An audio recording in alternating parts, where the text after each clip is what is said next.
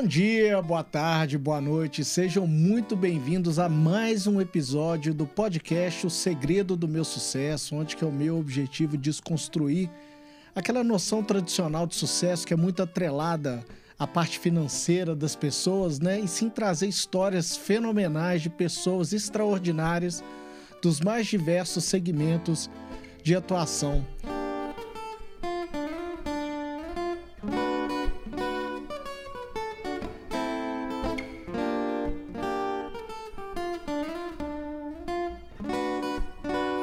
Aqui mais uma vez no Estúdio 767, onde que a gente grava todos os nossos podcasts. Aqui no estúdio a gente tem a capacidade de gravar podcasts, videocasts, videoaulas. Você que tem conteúdo para passar aí para todas as pessoas, dá um pulinho lá no, no site www.estudio767.com.br e saiba mais informações do, do nosso estúdio.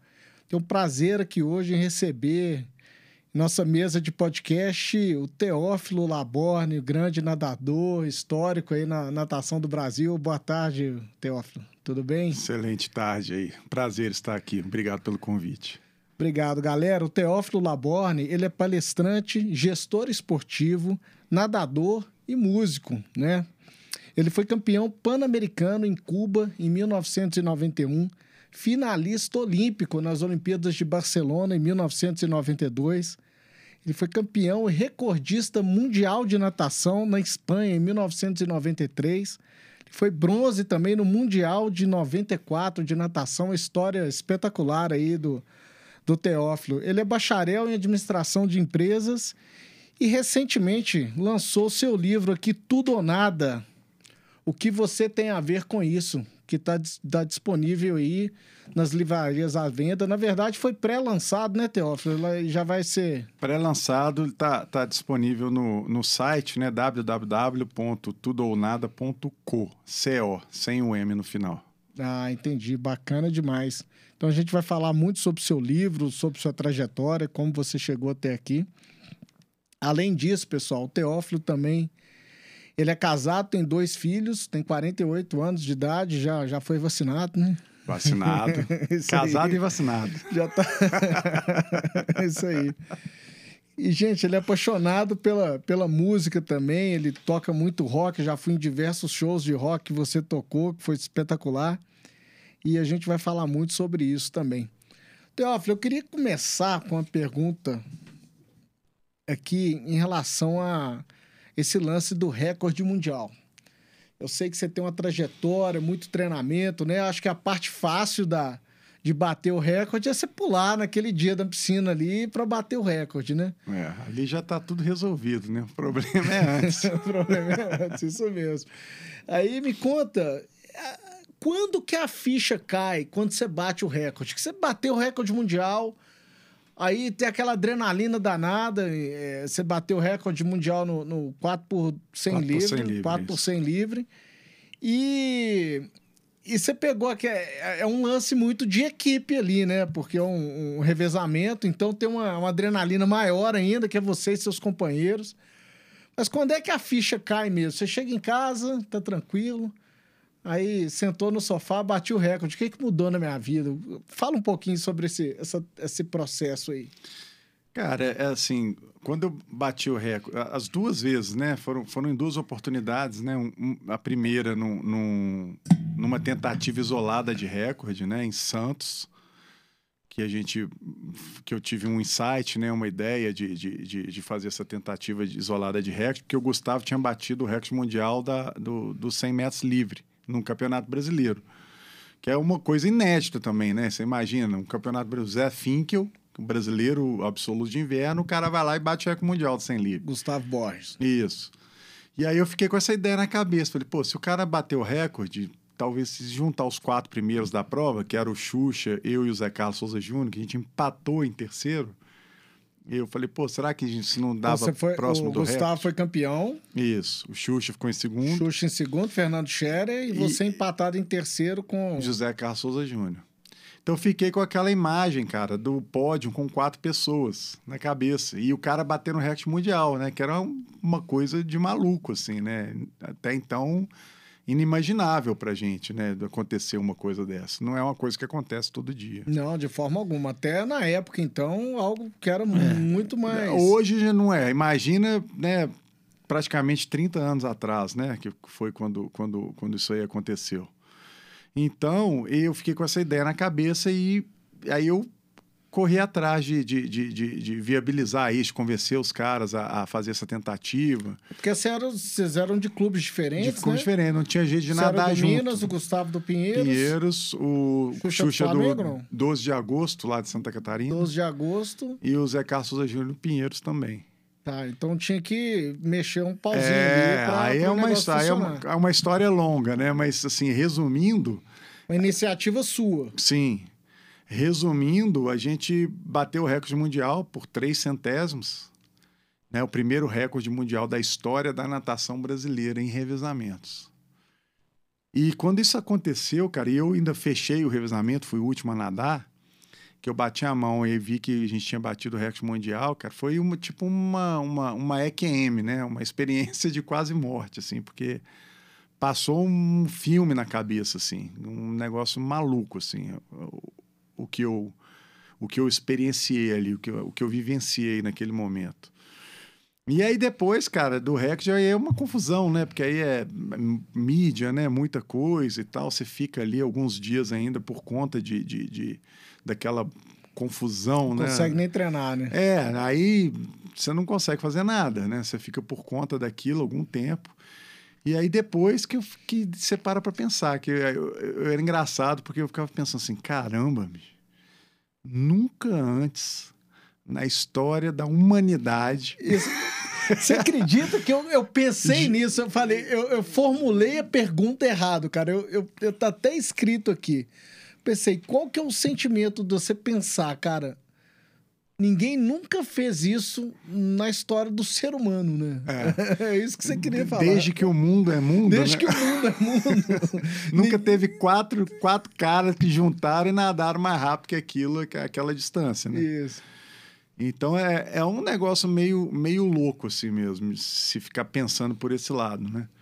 Mas normalmente, cara, é, atletas né, de, de alta performance, assim, a gente, quando a gente conquista uma coisa, aquilo ali conquistou, aquilo acabou, passou, você já tá de olho na próxima coisa, né? E você tá de olho em superar seu próprio recorde, né? Sim. Tanto vocês fizeram isso. Exato. E aí, dali a seis meses, tinha um Mundial. Que a gente ia estar nadando agora, como, imagina, entrar no Mundial como recordista mundial, do 400 livre ainda. Que é uma prova totalmente americana, né? Os caras ganham isso. Você conta nos dedos, às vezes, que, que os Estados Unidos Sim. perderam essa prova, né? E aí é um- uma pressão a mais, assim, né?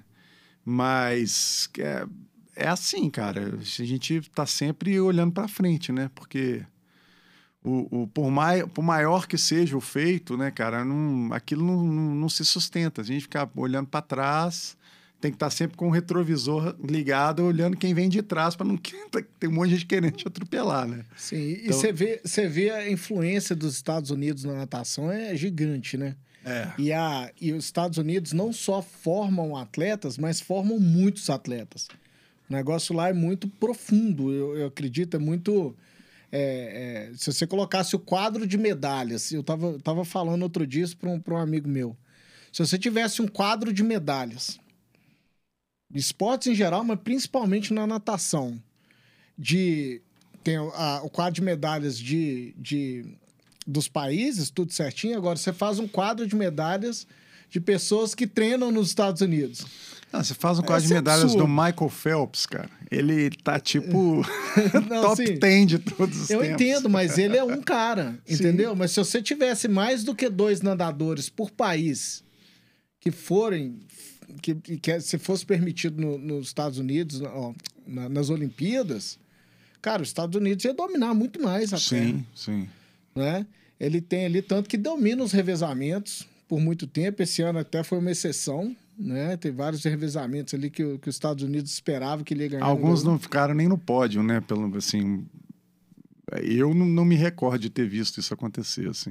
Exatamente. Mas atletas que treinam nos Estados Unidos, você vê a influência dos Estados Unidos ali na, na natação mundial, né? Sim. Então você vê ali, os, muitas vezes tem quatro, seis, oito nadadores que estão ali entre os, os top 20 do mundo ali que. É, mas é porque os Estados Unidos eles têm uma política, né? Uma política de, de integração do esporte com o estudo. Né? Então, o esporte, tudo vem dessa, dessa cadeia ali do, do esporte universitário americano. Aquilo é uma, uma, uma máquina né? de, de, de fazer atletas assim, de, de alto rendimento. E é um lugar que você pode treinar em alto rendimento e se formar né, com uma certa tranquilidade. Né? O atleta ele tem é, facilidades, né? ele tem prioridades ali dentro do sistema, né? Por exemplo, ah, vai ter uma competição, vai ter um campeonato mundial, vai ter isso, vai ter aquilo, e tem uma prova marcada no dia, então o cara consegue remarcar a prova, ele tem, ele, ele tem uma, uma prioridade para marcar as provas, sabe? É, é tudo voltado para complementar, né? não atrapalhar. E a gente não consegue muito isso aqui ainda. Né? No Brasil é muito difícil. Né? A gente tem os atletas que estudam aqui, mas é, é, bem complicado, é bem mais, bem mais difícil, né? Os horários não casam. Você então, teve a oportunidade de ir para os Estados Unidos, nadar? Como é que foi? Eu tive a oportunidade, mas não fui. Né? Isso, isso é uma coisa que... Uma, uma das pouquíssimas coisas que eu, que eu olho para trás e falo assim, pô, aqui, aqui eu vacilei, né? Eu devia, eu devia ter ido. Mas na época, eu, eu, eu, eu, eu levantava uma bandeira de, de, de de conseguir fazer as coisas treinando aqui, sabe? Treinando no Brasil, né? E valorizando a, a estrutura brasileira e tudo mais. Para provar que era possível, talvez? Sim, sim. Eu tinha muito isso na cabeça, assim. E a gente conseguiu muita coisa, né? Mas, mas a experiência de, de, de nadar um campeonato universitário americano é para um, um nadador especificamente, né? Para todos os esportes, eu acho, mas para um nadador eu acho que é é, é uma coisa muito fora de série, assim, sabe? Você ia nadar os 100 jardas livres, né? Ia nadar 100, 200. e aí lá, não, é lá, lá, jardas, lá você né? nada 15 provas, né, Lá não tem conversa, né? Sim, nada tudo. Os caras nadam tudo. E isso é bom, isso faz a gente crescer também como, como, como atleta também, sabe? Eu vi um meet de natação nos Estados Unidos que eu vi o Michael Phelps nadando sem peito. Sim, os caras nadam tudo. Ele fez 1,04, eu lembro direitinho. E o Thiago Pereira tava lá também. A gente bateu papo com ele lá. Então foi muito massa. Então, a... aí você tá falando que você, você, você levantava essa bandeira aí de que treinar aqui é possível, ser um atleta no Brasil é possível. E pelo que a gente estava falando antes aqui, vocês não receberam nada para ganhar o, o para bater o recorde mundial, né? Mas você, você preparou o terreno aí para as próximas gerações. Né? Preparamos né? o terreno para os outros ganharem dinheiro. Mas é, é, é, brincadeiras à parte, esse recorde mundial foi, foi o que possibilitou o patrocínio dos Correios, né? Que até pouquíssimo tempo atrás, durante décadas, foi o que sustentou ali a, a, a, natação brasileira, né? E todas essas gerações que vieram depois, né? Que, que culminou aí com, com, com o Cielo, né? Como, como campeão olímpico. Então foi muito importante esses, esses resultados, porque a minha geração, acho que foi a primeira. O Brasil já teve antes, né, atletas de, de grande expoente, mas eram mais atletas, é, resultados isolados, né? Ricardo Prado. E eu acho que a nossa geração foi a primeira geração que a gente conseguiu ter um. O próprio grupo. Mattioli, que é seu. Sim. Seu primo, não é isso? Meu primo, Marcos Mattioli, bronze em, em Moscou, no 4 por 200 livre. É, o, o, o, Fiolo, né? o Fiolo foi recordista mundial também, né? Década de 60, se não me engano. Tem muitos outros aí. Mas a nossa geração era um, era um, era um time, cara. Era, um, era um, um grupo, né? Que já começou, já, já foi uma coisa diferente, assim. Não era tão isolado. E daí é a coisa foi crescendo até, até chegar no que a gente, que a gente tem hoje, né? No, no, no Brasil, em termos de natação. É, você vê que que a evolução que, que a gente teve, não só na natação, como no esporte, é, a, gente tá, a gente podia estar tá alcançando muito mais, sim, concordo. A gente terminou quadro de medalhas em 12 lugar, né? Eu lembro, o Brasil terminava em trigésimo, num passado não muito distante, eu acredito. Sim. Então existiu evolução, sim, né? A gente a, a crítica vem grande aí da população em geral, que eu vejo, crítica que não tem incentivo, não tem isso e aquilo, mas a gente já caminhou muito. Não, não tem incentivo, assim, é, é, são, na verdade, são críticas, assim, com, com muita falta de informação, né? É a crítica pela crítica, porque é, foi investido muita grana né, no esporte, o governo federal, os governos, através do Bolsa Atleta, então, assim, não, não tem muito essa desculpa, assim, mais de, ah, que não tem apoio, não tem isso, não tem aquilo. O pessoal tem realmente... Ah, pode melhorar, né? Falta uma política de esportes, isso falta mesmo. Né? Poderia ser muito melhor? Poderia. Mas né? já avançou. Mas já avançou demais. Ah, hoje em dia, né? Tudo avançou, os, os treinamentos, né? Os, os, os treinadores, poxa Hoje eu falo aqui, é, é, enquanto gestor da natação do Minas Tênis Clube, a equipe que a gente tinha para cuidar dos atletas, poxa, muita Primeiro gente, mundo. muita gente. Né? Fisioterapeuta, preparador físico, é, fisiologista, isso e aquilo, e médico. Na minha época, por exemplo, a gente era, era a gente com treinador. Quem sobreviver vai ser campeão. Entendeu? Porrada comia solta. E era, era assim, cara entendeu? Não tinha tanta informação. Hoje tem muita informação, né? O treinamento evoluiu muito. Então, assim, é, deu resultado e eu acho que os nadadores, por exemplo, os nadadores do Brasil são, se você comparar aí com média mundial em outros países que nadam muito melhor que a gente, os caras lá não ganham o salário que um, que um nadador brasileiro ganha. Isso, isso que eu tava, tava imaginando também. Entendeu? Então, que a Bolsa pessoal... Atleta é algo que é, não tem em outros países, né? Não tem. Você vai nos Estados Unidos até você, você se tornar um nadador olímpico, você não ganhou nada. Sim. Você não teve incentivo nenhum e nem pode, né? Nem pode. Nem pode. Se você ganhar qualquer tipo de incentivo, você não pode entrar para a universidade. Exato. Então é bancado pelo patrocínio mesmo, né? Não tem jeito. É, a universidade lá ajuda também, né? De, de uma forma ou de outra. Eles, eles dão uma até, forma de ajudar. Eu, não, não, não é dinheiro na mão, não, mas, mas, mas tem eu estudei fora, eu entendo perfeitamente como é que funciona ali. Você tem todo, todo o aparato ali por trás. Você não gasta com nada. Casa, comida, roupa lavada, tudo certinho. Isso. Tô falando até chegar na faculdade. Até chegar na universidade. Você tem as high schools, né? Que dão os incentivos e tudo. Mas no final das contas, pra você ir competir e tudo, você tem que ter um pai pagando, não tem jeito. Sim. Né? Mas, por outro lado, você tem um, uma condição financeira do, da população em geral maior do que aqui. Né? Exatamente. É, é, é, outro contexto, né, cara? É assim, difícil de, de fazer esse, esse cotejo, né? essa, essa comparação, porque é uma realidade muito diferente da nossa.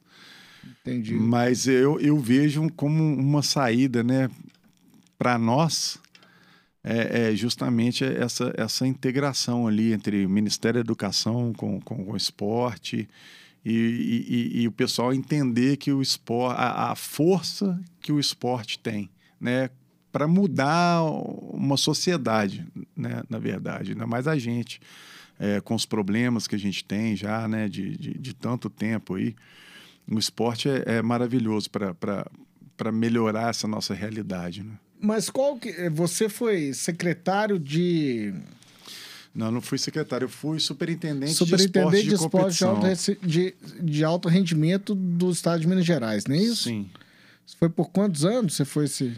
Foi uns três anos. Uns três anos. Então você teve essa, essa eu ligação. Tive essa oportunidade, assim, e não é fácil. Né? A gente, às vezes a gente critica muito, a gente está de fora, tá, mas entra lá e, e, vai tentar fazer alguma coisa e ajudar, né? É, é uma coisa complicada, as coisas são muito engessadas. Isso foi uma coisa que me causou até um pouco de, de angústia, assim. A gente quer fazer as coisas, muitas vezes não... O como e a forma, às vezes, não... E qual que é o problema maior? O problema maior, Além de eu acho que... falta de dinheiro, né? Hã? Além de falta de dinheiro, talvez, de recurso.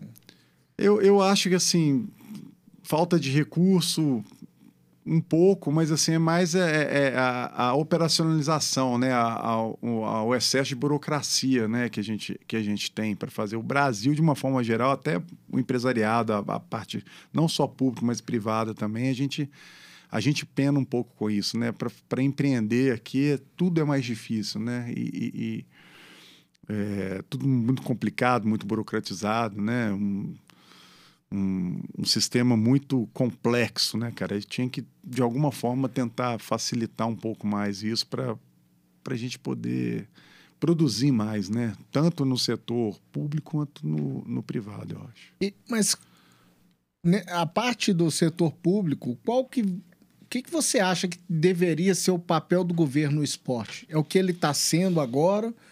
Você vê uma, você tem uma visão diferente que ele tinha que estar tá focando em outras coisas? Ou o que, que você acha disso tudo? Eu acho que o, papel do governo é um papel que deveria ser mais dessa regulamentação e integração que eu falei. Se o governo colocasse toda a energia em, em unir ali o esporte com a educação, com a escola, com a escola, eu acho que a gente ia ganhar demais com isso, né? Como, como país. Mas hoje a gente está numa época que, não sei hoje, mas até pouco tempo, a educação física deixou de ser. É, tá, tá na contramão, né? Deixou de ser matéria na sim, escola, né? Sim. Eu acho isso um absurdo. É, é, a, é, é a contramão, né, do disco que nós estamos falando aqui. Eu acho que a gente tem que realmente pisar no freio, dar, dar a volta 180 graus e ir para o outro lado, né? Integrar es, es, escola com o esporte. Então é um papel muito mais regulamentador de, de, de, Sim, porque a partir daí as coisas acontecem, né? Se isso acontecer, se tiver essa integração, obviamente que os orçamentos vão, vão ter que, de alguma forma, também se integrar ali e a coisa acontecer de forma macro, né? Não adianta a gente ficar tratando as coisas de, de, de coisa pontual, né? Fazendo as coisas é, um pontinho aqui, um pontinho ali. Nós, nós temos um problema muito grande, né? No, no, no nosso país. E eu vejo com, assim, com muito bons olhos essa, essa questão, né? Se a gente conseguisse isso, né, dos nossos governantes, acho que seria um avanço imenso, assim. Eu fico imaginando, hoje você viu na, as, as medalhas olímpicas, né? Tinha uma premiação lá, medalha de ouro, 250 mil, se não me engano, não é isso? Sim. Tinha, tinha premiação. Aí eu fico imaginando esse processo, né, cara? Eu vou, eu vou premiar o medalhista olímpico, tá? Até que ponto isso vai incentivar a população a, a fazer esporte ou eu, eu, tô, eu tô investindo dinheiro no lugar errado, talvez? Porque não adianta nada eu, eu dar uma, uma grana para uma medalha olímpica se, sei lá, o menino da periferia ali não tem oportunidade nem de começar no esporte. Na natação, então, nem se fala.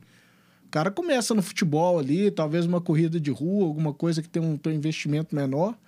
Mas você pega entrar numa natação, num tênis ou em outros esportes aí, cara, que a, a barreira é muito grande, né? Sim. Eu, eu acho, cara, que assim, não tem nada errado com esse prêmio da medalha e, e eu acho que não vai ser isso. Cara, para mim, o esporte é tão maior do que isso os benefícios vão tão além do que isso, tão, é tão maior do que isso, cara. O esporte ele, ele ensina a gente para a vida. O que a gente aprende nisso, porque eu aprendi, cara, na natação, que é o que eu faço hoje, né, nas palestras, nos, nos workshops, em todas essas atividades, ou lá no Minas fiz durante 12 anos, é, eu falava que a gente forma campeões da vida. Fazer o cara nadar rápido é simples, mas agora você transformar, fazer um atleta cidadão, Caráter. Um, um cara que, que realmente sai daquele. aproveita todas aquelas vivências ali para contribuir com algo mais, né? E ser uma, uma pessoa né? de, de, de bom caráter, uma pessoa que, que, que vá realmente é, acrescentar. Isso é que eu, que eu acho que é, o, que é o difícil e eu acho que isso é que é o mais maravilhoso que tem no esporte que eu, que eu vejo que é, um, é realmente com, como uma forma da gente melhorar o nosso país. Assim, eu acredito muito nisso. Sim, e, e talvez eu acredito que o, o, início aí, eu vou te perguntar a importância dos seus dos heróis que você teve na sua vida, as pessoas que te influenciaram. Então, vou mudar um, um, um, pouco o tom da conversa aqui e levar lá para o início da sua vida, que aparentemente a sua mãe teve uma influência muito grande no, no que, você, se tornou, incentivo que ela, que é. ela te deu e tudo mais, né? Então, é, queria até que você contasse um pouco dessa história, a gente vai falar um pouco da história da... É, do... Na verdade, cara, essa história é uma história muito... É, é, é até um pouco engraçada, assim, mas é porque o, o meus pais, né, tanto, tanto minha mãe quanto meu pai, cada um da sua forma, eles foram fundamentais para me ajudar é, nos momentos que eu passei, porque eu fui um cara que tinha tudo para dar errado. Tudo que você imaginar que podia acontecer para dar errado, comigo aconteceu. Assim, é, fica parecendo até que é zoação, que é brincadeira. Mas aí tá, tá no livro lá. É, é, impressionante, cara. Tudo que você imaginar que podia dar errado, deu errado. Então, desde o problema que eu tive na perna, né? Eu tive um cisto aneurismático, que foi uma confusão o danada. O que, que, é um cisto aneurismático? Fala para o pessoal aí, por favor. Cisto aneurismático é, é, como, é como se fosse um tumor que ele vai, ele foi corroendo o meu, o meu fêmur por dentro. E o meu fêmur ficou praticamente oco. Então, quando eu estava na escola, eu tinha nove anos. Quando eu estava no recreio jogando bola, tropecei, caí, meu, aí a perna quebrou. Uma dor maluca. Você cresceu hospital, em BH mesmo? Tudo aqui em Belo Horizonte. Qual colégio que era? Que eu estudei? Eu estudei a, a, lá no comecinho, nessa época, era, era, uma escola que chamava Periquitinho Verde, que a minha mãe era, era diretora dessa escola. Ela com, com, com a Aurora. É uma escola maravilhosa, cara. Assim, graças a Deus que eu, que eu estudei lá, o máximo que deu até a quinta série, desde, desde o do, do berçário até na quinta série eu fiquei nessa escola. Periquitinho Verde. Depois eu fui para o Promove e depois universidade eu fiz também no, no, no Promove também. então foi lá no Periquitinho Verde que você tropeçou e Tropecei, caiu. Tropecei e caí, aí foi para o hospital, aquela confusão, e minha mãe teve que doar o osso da bacia dela para reconstituir o meu osso da minha perna.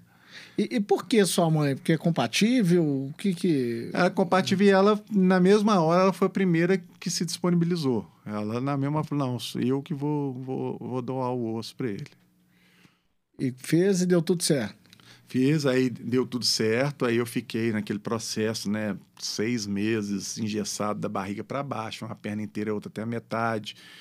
E aí uma confusão, né? Porque você imagina, nove anos, né? Acho que minha, eu fui da geração, última geração que brincou na rua, eu acho, em Belo Horizonte. A gente tinha os moleques na rua, era eu pegador. sou a geração depois de você que eu também brinquei. Brincou. Então... um pouquinho, né? Então é a penúltima. Penúltima.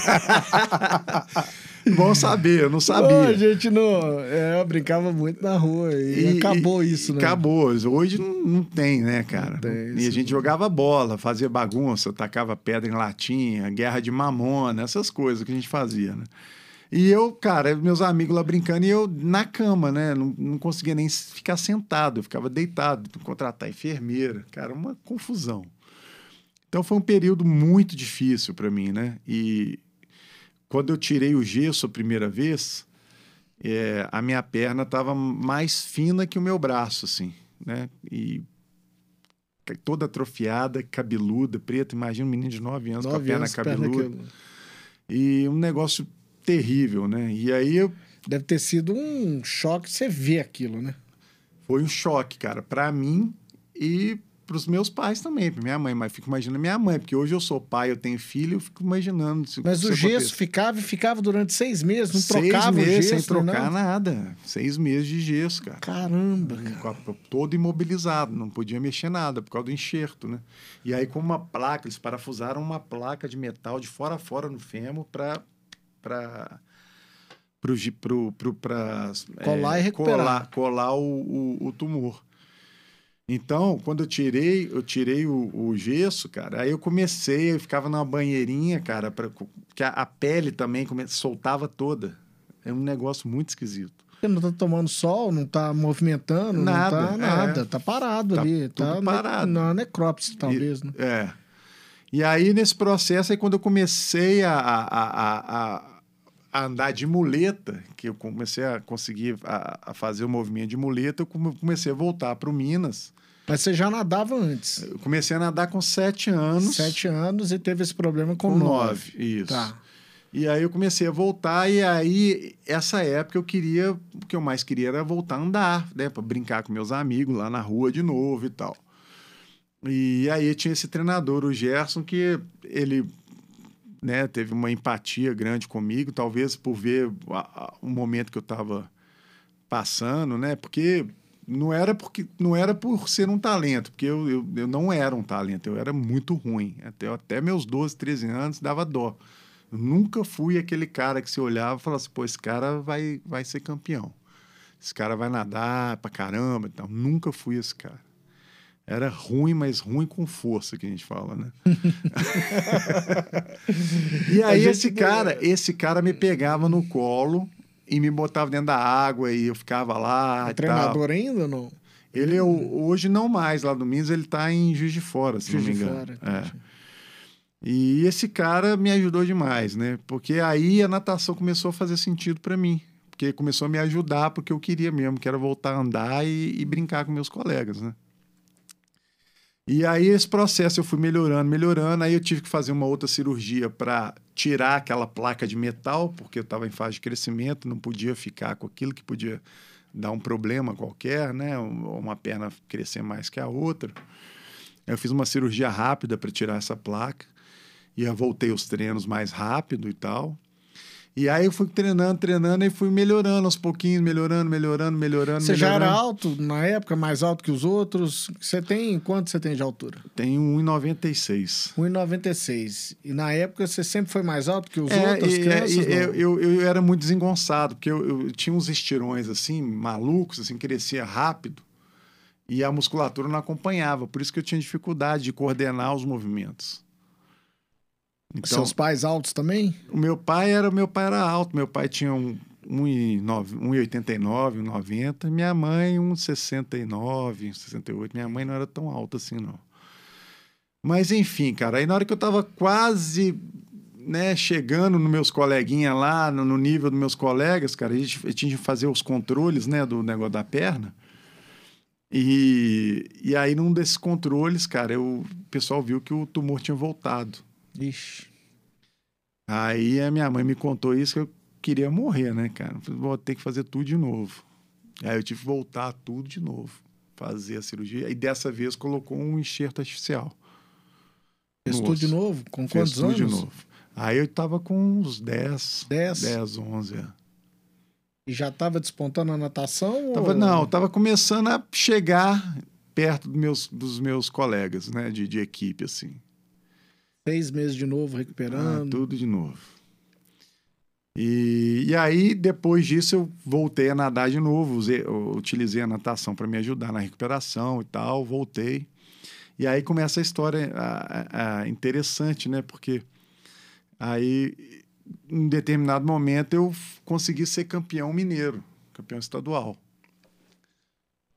E quando eu fui campeão estadual, né, que é todo moleque, né, cara, quer, ele quer se, se, se, se mostrar e quer buscar o reconhecimento, né, do, do, do pai.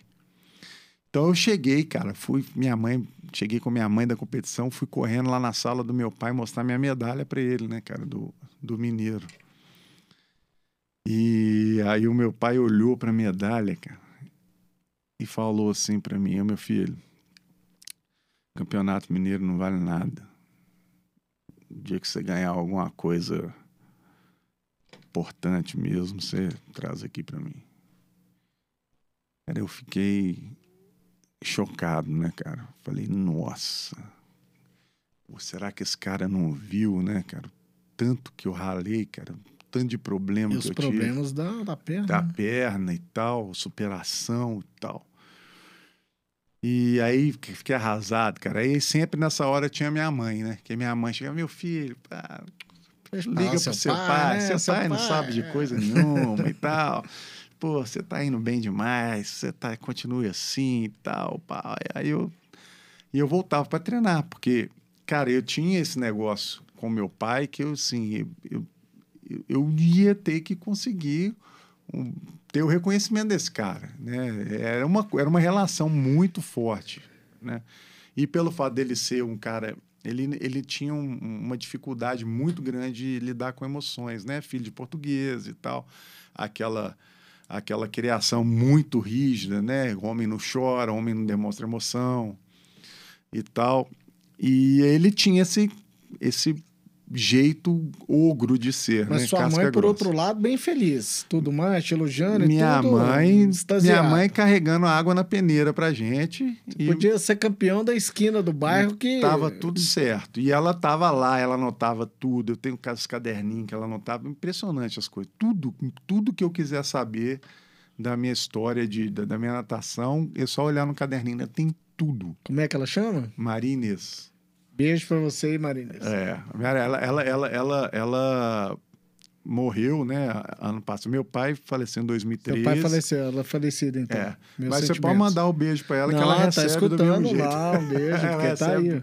Do mesmo jeito, sem Isso o aí. menor problema. Claro. E, e a minha mãe, cara, era, era assim. Ela fazia tudo. Ela me levava nos trens de madrugada, pra cima, pra baixo, não sei o quê, alimentação, isso e aquilo e tal. E aí eu voltava e treinava, cara. Treinei, treinei, treinei. E aí cheguei pra. pra falei, pô, então mineiro não vale nada, vou tentar um brasileiro, né? Você é campeão brasileiro. Aí, Aquela cara. aprovação, né, que a gente precisa, Aí né? eu consegui, cara, fazer o índice pro brasileiro, que já era um negócio difícil. Aí era o Sim. meu primeiro brasileiro. Tava nas nuvens, cara. Sem livre? Não, na época eu nadava costas. cara. Costas, tá. Eu era nadador de costas, pra você ter ideia. Então, cara, eu, eu fui para esse. pra- Aí, antes do brasileiro, a gente teve uma competição em Brasília, um amistoso com o Asbac de Brasília. E aí a gente ia e ficava na casa dos atletas. Eu lembro. Beleza, fiquei na casa do menino lá e tal. Eu lembro assim, porque eu fui nadador também e a gente fazia Sim, muito isso, é, a né? gente tinha, tinha essa coisa, que era super legal, fazer amizade com o pessoal de fora e tal. Isso. E aí eu fiquei na casa do menino, cara. Na hora que eu voltei de lá, faltando uma semana pro brasileiro, cara, começou a estourar um monte de coisa na minha testa, aqui umas feridinhas e tal. E aí que nós fomos descobrir, cara, que o irmão do menino tinha pegado catapora. Nossa. Aí eu peguei catapora, cara, e fiquei de fora do meu brasileiro, cara. Que você tinha primeiro que você Todo tinha pegado mundo isso. viajou pro brasileiro e eu fiquei para E trás. você pensava só no seu pai, né? Não, cara, eu pensava, Pô, que- eu, que ser- eu pensava assim, cara, eu acho que esse negócio não é pra mim, entendeu? Negócio de nadar não é, não é possível, cara. Toda hora, né, que eu vou fazer um negócio, dá um trem errado.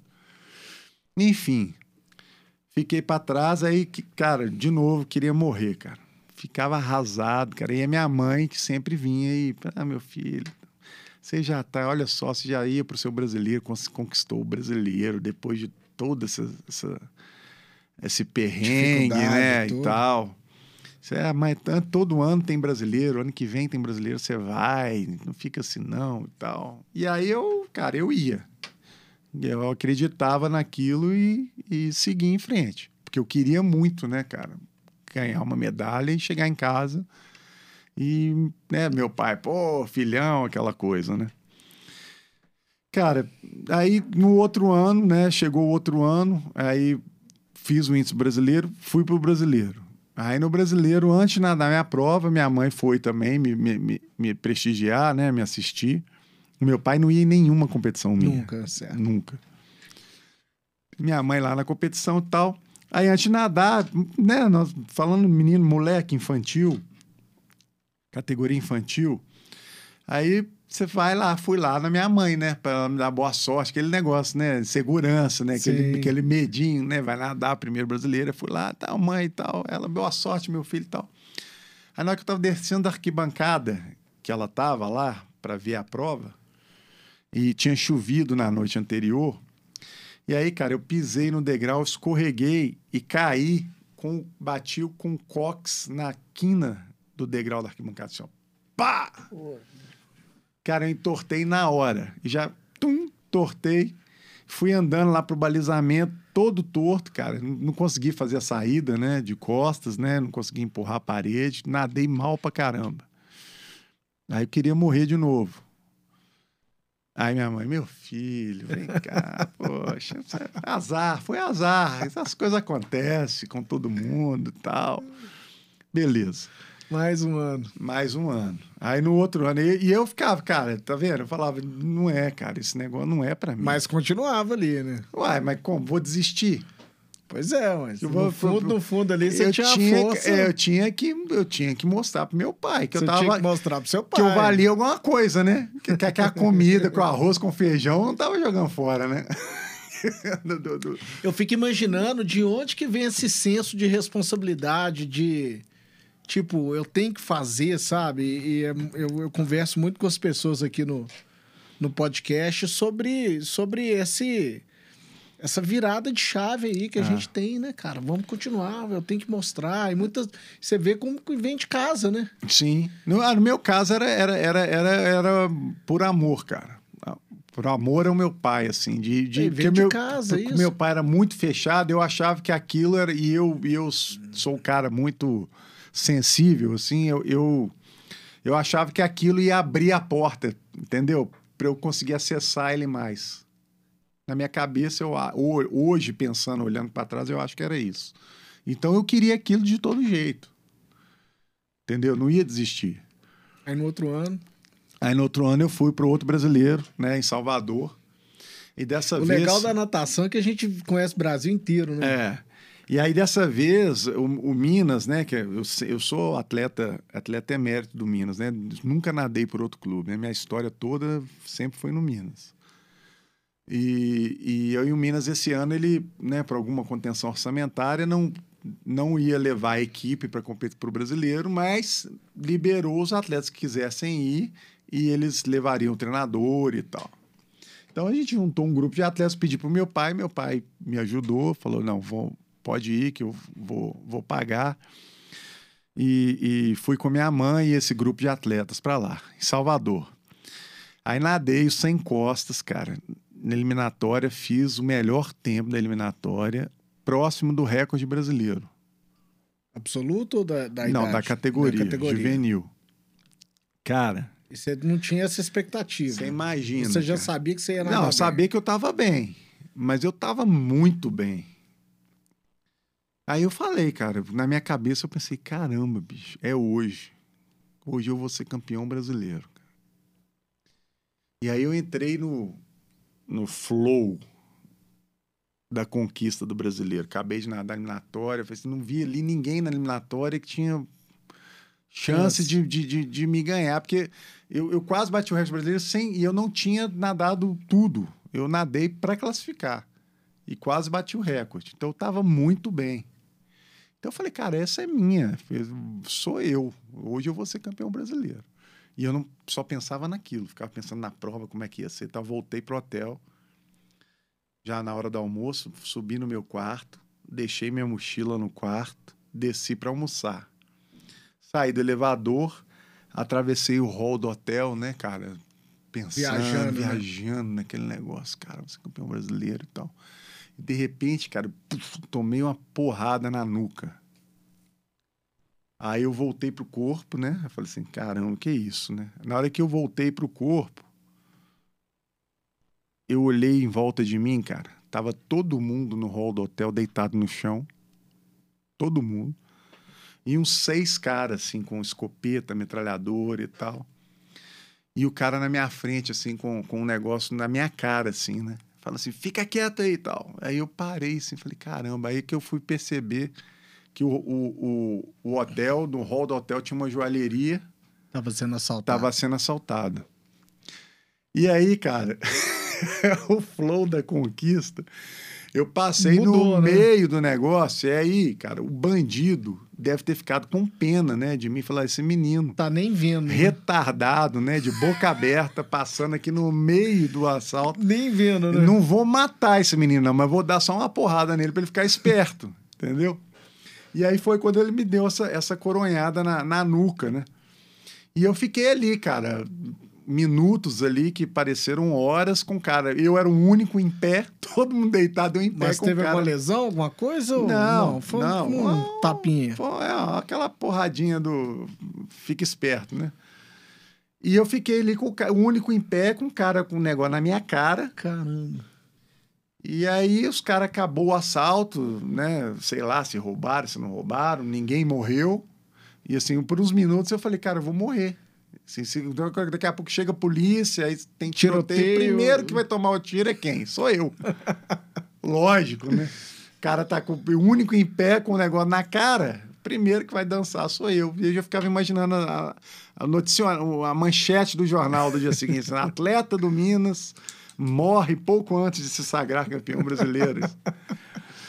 E, cara, esse cara acabou o negócio, cara. Eu, aí eu fiquei assim, um bagaço. Quando acabou a confusão, tava na hora de voltar para nadar a final.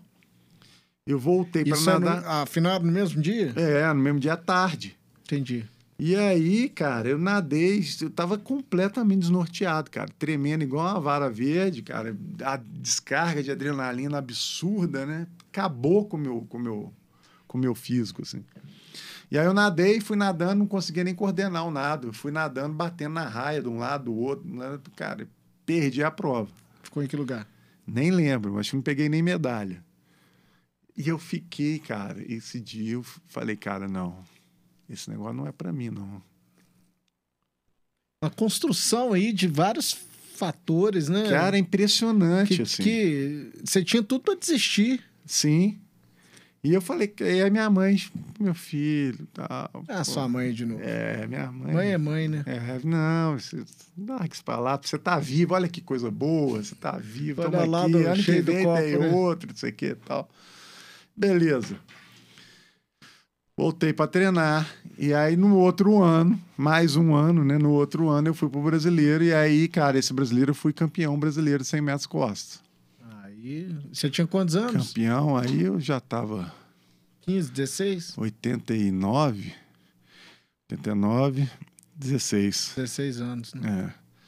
16 anos que fui campeão brasileiro. Cara... Levou a medalha pro seu pai? Levei, fui lá. Eu falei, porra. Aí já olhei o mapa do Brasil, falei, porra... Não tem ninguém que ganha de mim aqui Brasil. nesse mapa todo aqui e tal. Agora vai dar certo, né? Aí, cara, meu pai olhou para minha medalha, olhou para mim e falou assim: o meu filho, deixa eu te falar. O Brasil não tem tradição nenhuma em natação. Você tá ganhando desses cabeças de bagre aí, isso aí não vale nada.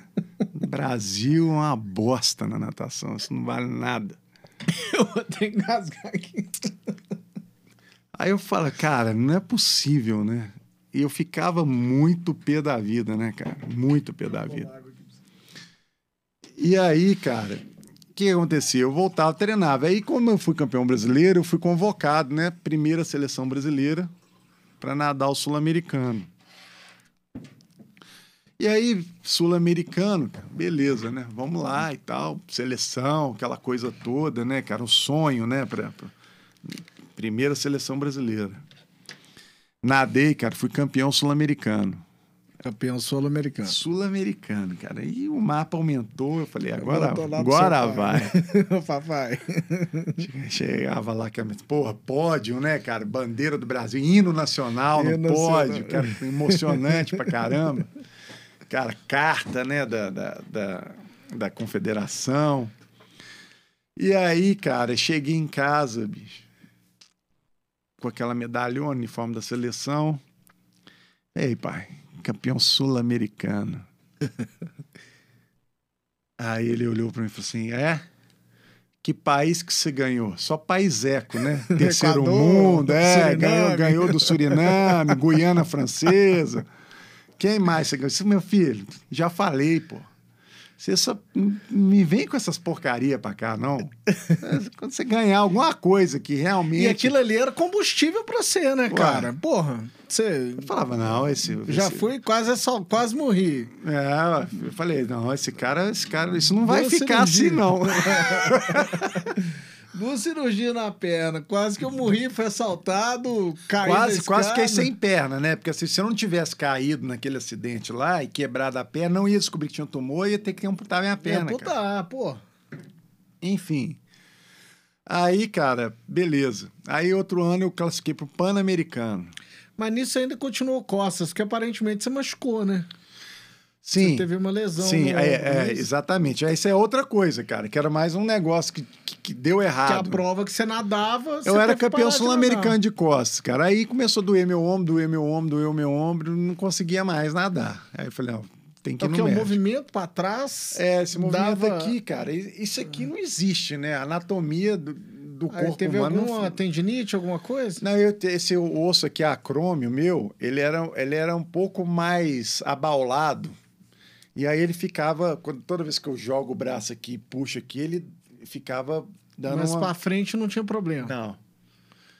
E aí foi isso que os médicos falavam comigo. Olha, você pode nadar, você só não pode nadar costas. Aí eu olho pra cara do cara e falo, meu, meu É, amigo, é. eu sou campeão sul-americano de 100 costas. Vou nadar o quê?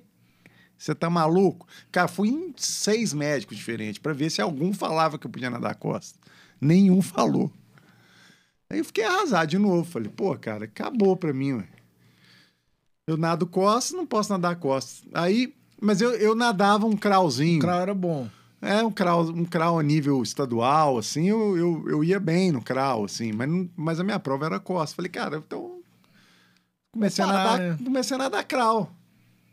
Não vou parar, vou. E aí no crawl, cara, olha que loucura. O crawl, por causa do crawl, eu, eu classifiquei pro Pan-Americano. Assim, porque na natação, de uma forma geral, né, Teófilo, é, a sua prova é costas. Mas a gente tem que treinar os quatro estilos o tempo todo, Não, né? crawl, mesmo quem nada outro estilo, crawl é uma coisa que todo mundo todo tem que mundo nadar. nada. Todo mundo nada. Bem ou mal, você tem que nadar, porque o treino você não... O cara que nada peito não faz treino de peito todo. Treina crawl, é. É, o peito é coisa específica, séries específicas e tal. Então a gente sempre tem que nadar crawl. Mas aí agora eu, era o crawl ou o crawl pra mim. Não tinha outro. Porque peito eu nunca consegui nadar, né? Nem até hoje eu não, peito não, não saía de jeito nenhum. Um pouquinho que eu nadava, eu nadava peito. É, eu não. não peito meu Não, é nadava terrível. Então eu comecei a nadar crawl, cara. É o crawl, então é o crawl. E aí no crawl que eu fui descobrir um negócio que eu, o meu crawl era muito melhor que o meu costas, Se na você verdade. tivesse focado, talvez, né? Se não tivesse acontecido isso, talvez eu nunca não tinha conseguido as coisas que eu consegui, entendeu? Então isso que é um negócio louco da, da, da história é essa. E aí com o crawl eu classifiquei para o revisamento 4 por 100 e 4 por 200, lá para o Pan-Americano de Cuba, em 91. 91. Então a gente ganhou a medalha de prata no 4 por 200 e no, e no último dia era o 4 por 100. E nós acabamos ganhando o... o- o- Quem ganhou os Estados Unidos? ganhamos, 4.200. ganhamos. Os Estados Unidos O primeiro do 4.200 foi Estados Unidos, é isso? foi. Primeiro Estados Unidos, a gente segundo. E o 4 por 100 a gente ganhou. Os Estados Unidos foi desclassificado no eliminatório. O cara escapou, eles foram desclassificados. E aí, cara, eu... eu, eu acabou o PAN, eu voltei para casa. Falei, cara, campeão pan-americano. Tem Estados Unidos. Meu pai deve. Agora acabou, né, velho? Passa a régua, né? Aí eu cheguei em casa, rapaz. Campeão pan-americano, medalhona do PAN e tal. Isso tudo você fala no livro. Tá tudo no livro. No livro tem muito mais. Muito mais detalhes, Detalhes né? e minúcias, né? Mas aí eu cheguei em casa, bicho. Ele olhou pra mim e falou assim: ó. Nem vem com essa medalha aí, que essa não valeu, não. Eu falei, ué, mas não valeu por quê? Ele falou, não valeu porque os Estados Unidos levou a equipe, Equipe B. B. Exatamente. Aqui é de tradição os Estados Unidos levar a equipe B Sim, pro Pan-Americano, Pan, né? sim. Com algumas exceções, né? Sim, tem, sim. tem- Mas ele falou isso pra mim, cara. um- Você acredita nisso? Que o cara conseguiu fazer isso? Aí ele, ele, ele, ele falou isso, eu falei, pô. Esse aqui é seu pai? Aí, ó, a figura, é esse mesmo aí, ó. Ah, sim. E a empresa de que você estava me falando de Tiner é essa, essa da latinha vermelha? É, Ah, MG. conheço, eu lembro da latinha vermelha. É, isso é, foi super tradicional. Ah, legal. Aí ele falou, não, eu quero é... eu Quero é... Não, ele falou time B não, não valeu não, cara. Aí, beleza. O outro ano, isso era 91, 92, Olimpíada, né, cara? No, a Olimpíada, aquela confusão, a gente... o Sonho, né, cara, de ir pra Olimpíada, para qualquer atleta e tal. Jogos Olímpicos de Barcelona. Barcelona. E eu não consegui classificar, cara. Então, é, Troféu Brasil, nadei e não classifiquei, não consegui classificar para nenhum revezamento. E fiquei, assim, cara, arrasado. E naquela época, cara, eles tinham colocado um índice muito forte, então, assim, tinha pouquíssimos atletas classificados. E aí a confederação resolveu, né, falou, poxa, temos que tentar colocar mais gente nessa equipe. Não tinha praticamente ninguém. Era, tinha só, acho, classificado só o Gustavo Borges, um outro cara lá do, do, do, do, do Pitinini, lá do, do Amazonas. E Na época a Molina nadava, não nadava? Nadava. Mas ela era novinha essa época, né? Ela foi pro PAN Ela foi pro PAN, tá. de 91, mas pra Olimpíada não. Essa Olimpíada não. Depois Tentando lembrar se teve alguma mulher que foi na época. Não, aí no final das contas, essa Olimpíada classificaram só nove. E mesmo assim, porque a confederação decidiu fazer uma nova seletiva uma semana depois, para dar mais uma chance. Aí eu falei, caramba, eu vou lá, né, cara? Só para aqueles que estavam mais próximos do índice e tal. E aí essa seletiva foi lá no, no, no Fluminense, cara, lá no Rio de Janeiro. E aí chegamos lá no Fluminense, cara, e eu tinha treinado mais pro 100. Eu nadava 100 e 200, mas como eu tinha sido campeão pan-americano de 100, tinha feito um treino mais pro 100. E aí eu falei, ah, cara, aqui- vai dar, vai ser legal, vai dar, vai dar bom, né? Vou pro 100. Aí nadei o 100 de manhã, era uma competição diferente, porque não tinha muita gente, sabe? Era só uma seletiva Só uma mesmo. tomada de tempo. Então, assim, é uma- aumenta a pressão. Mas ah, me explica, me, me explica que o índice para ir para a Olimpíada é definido pela Confederação Brasileira. Sim.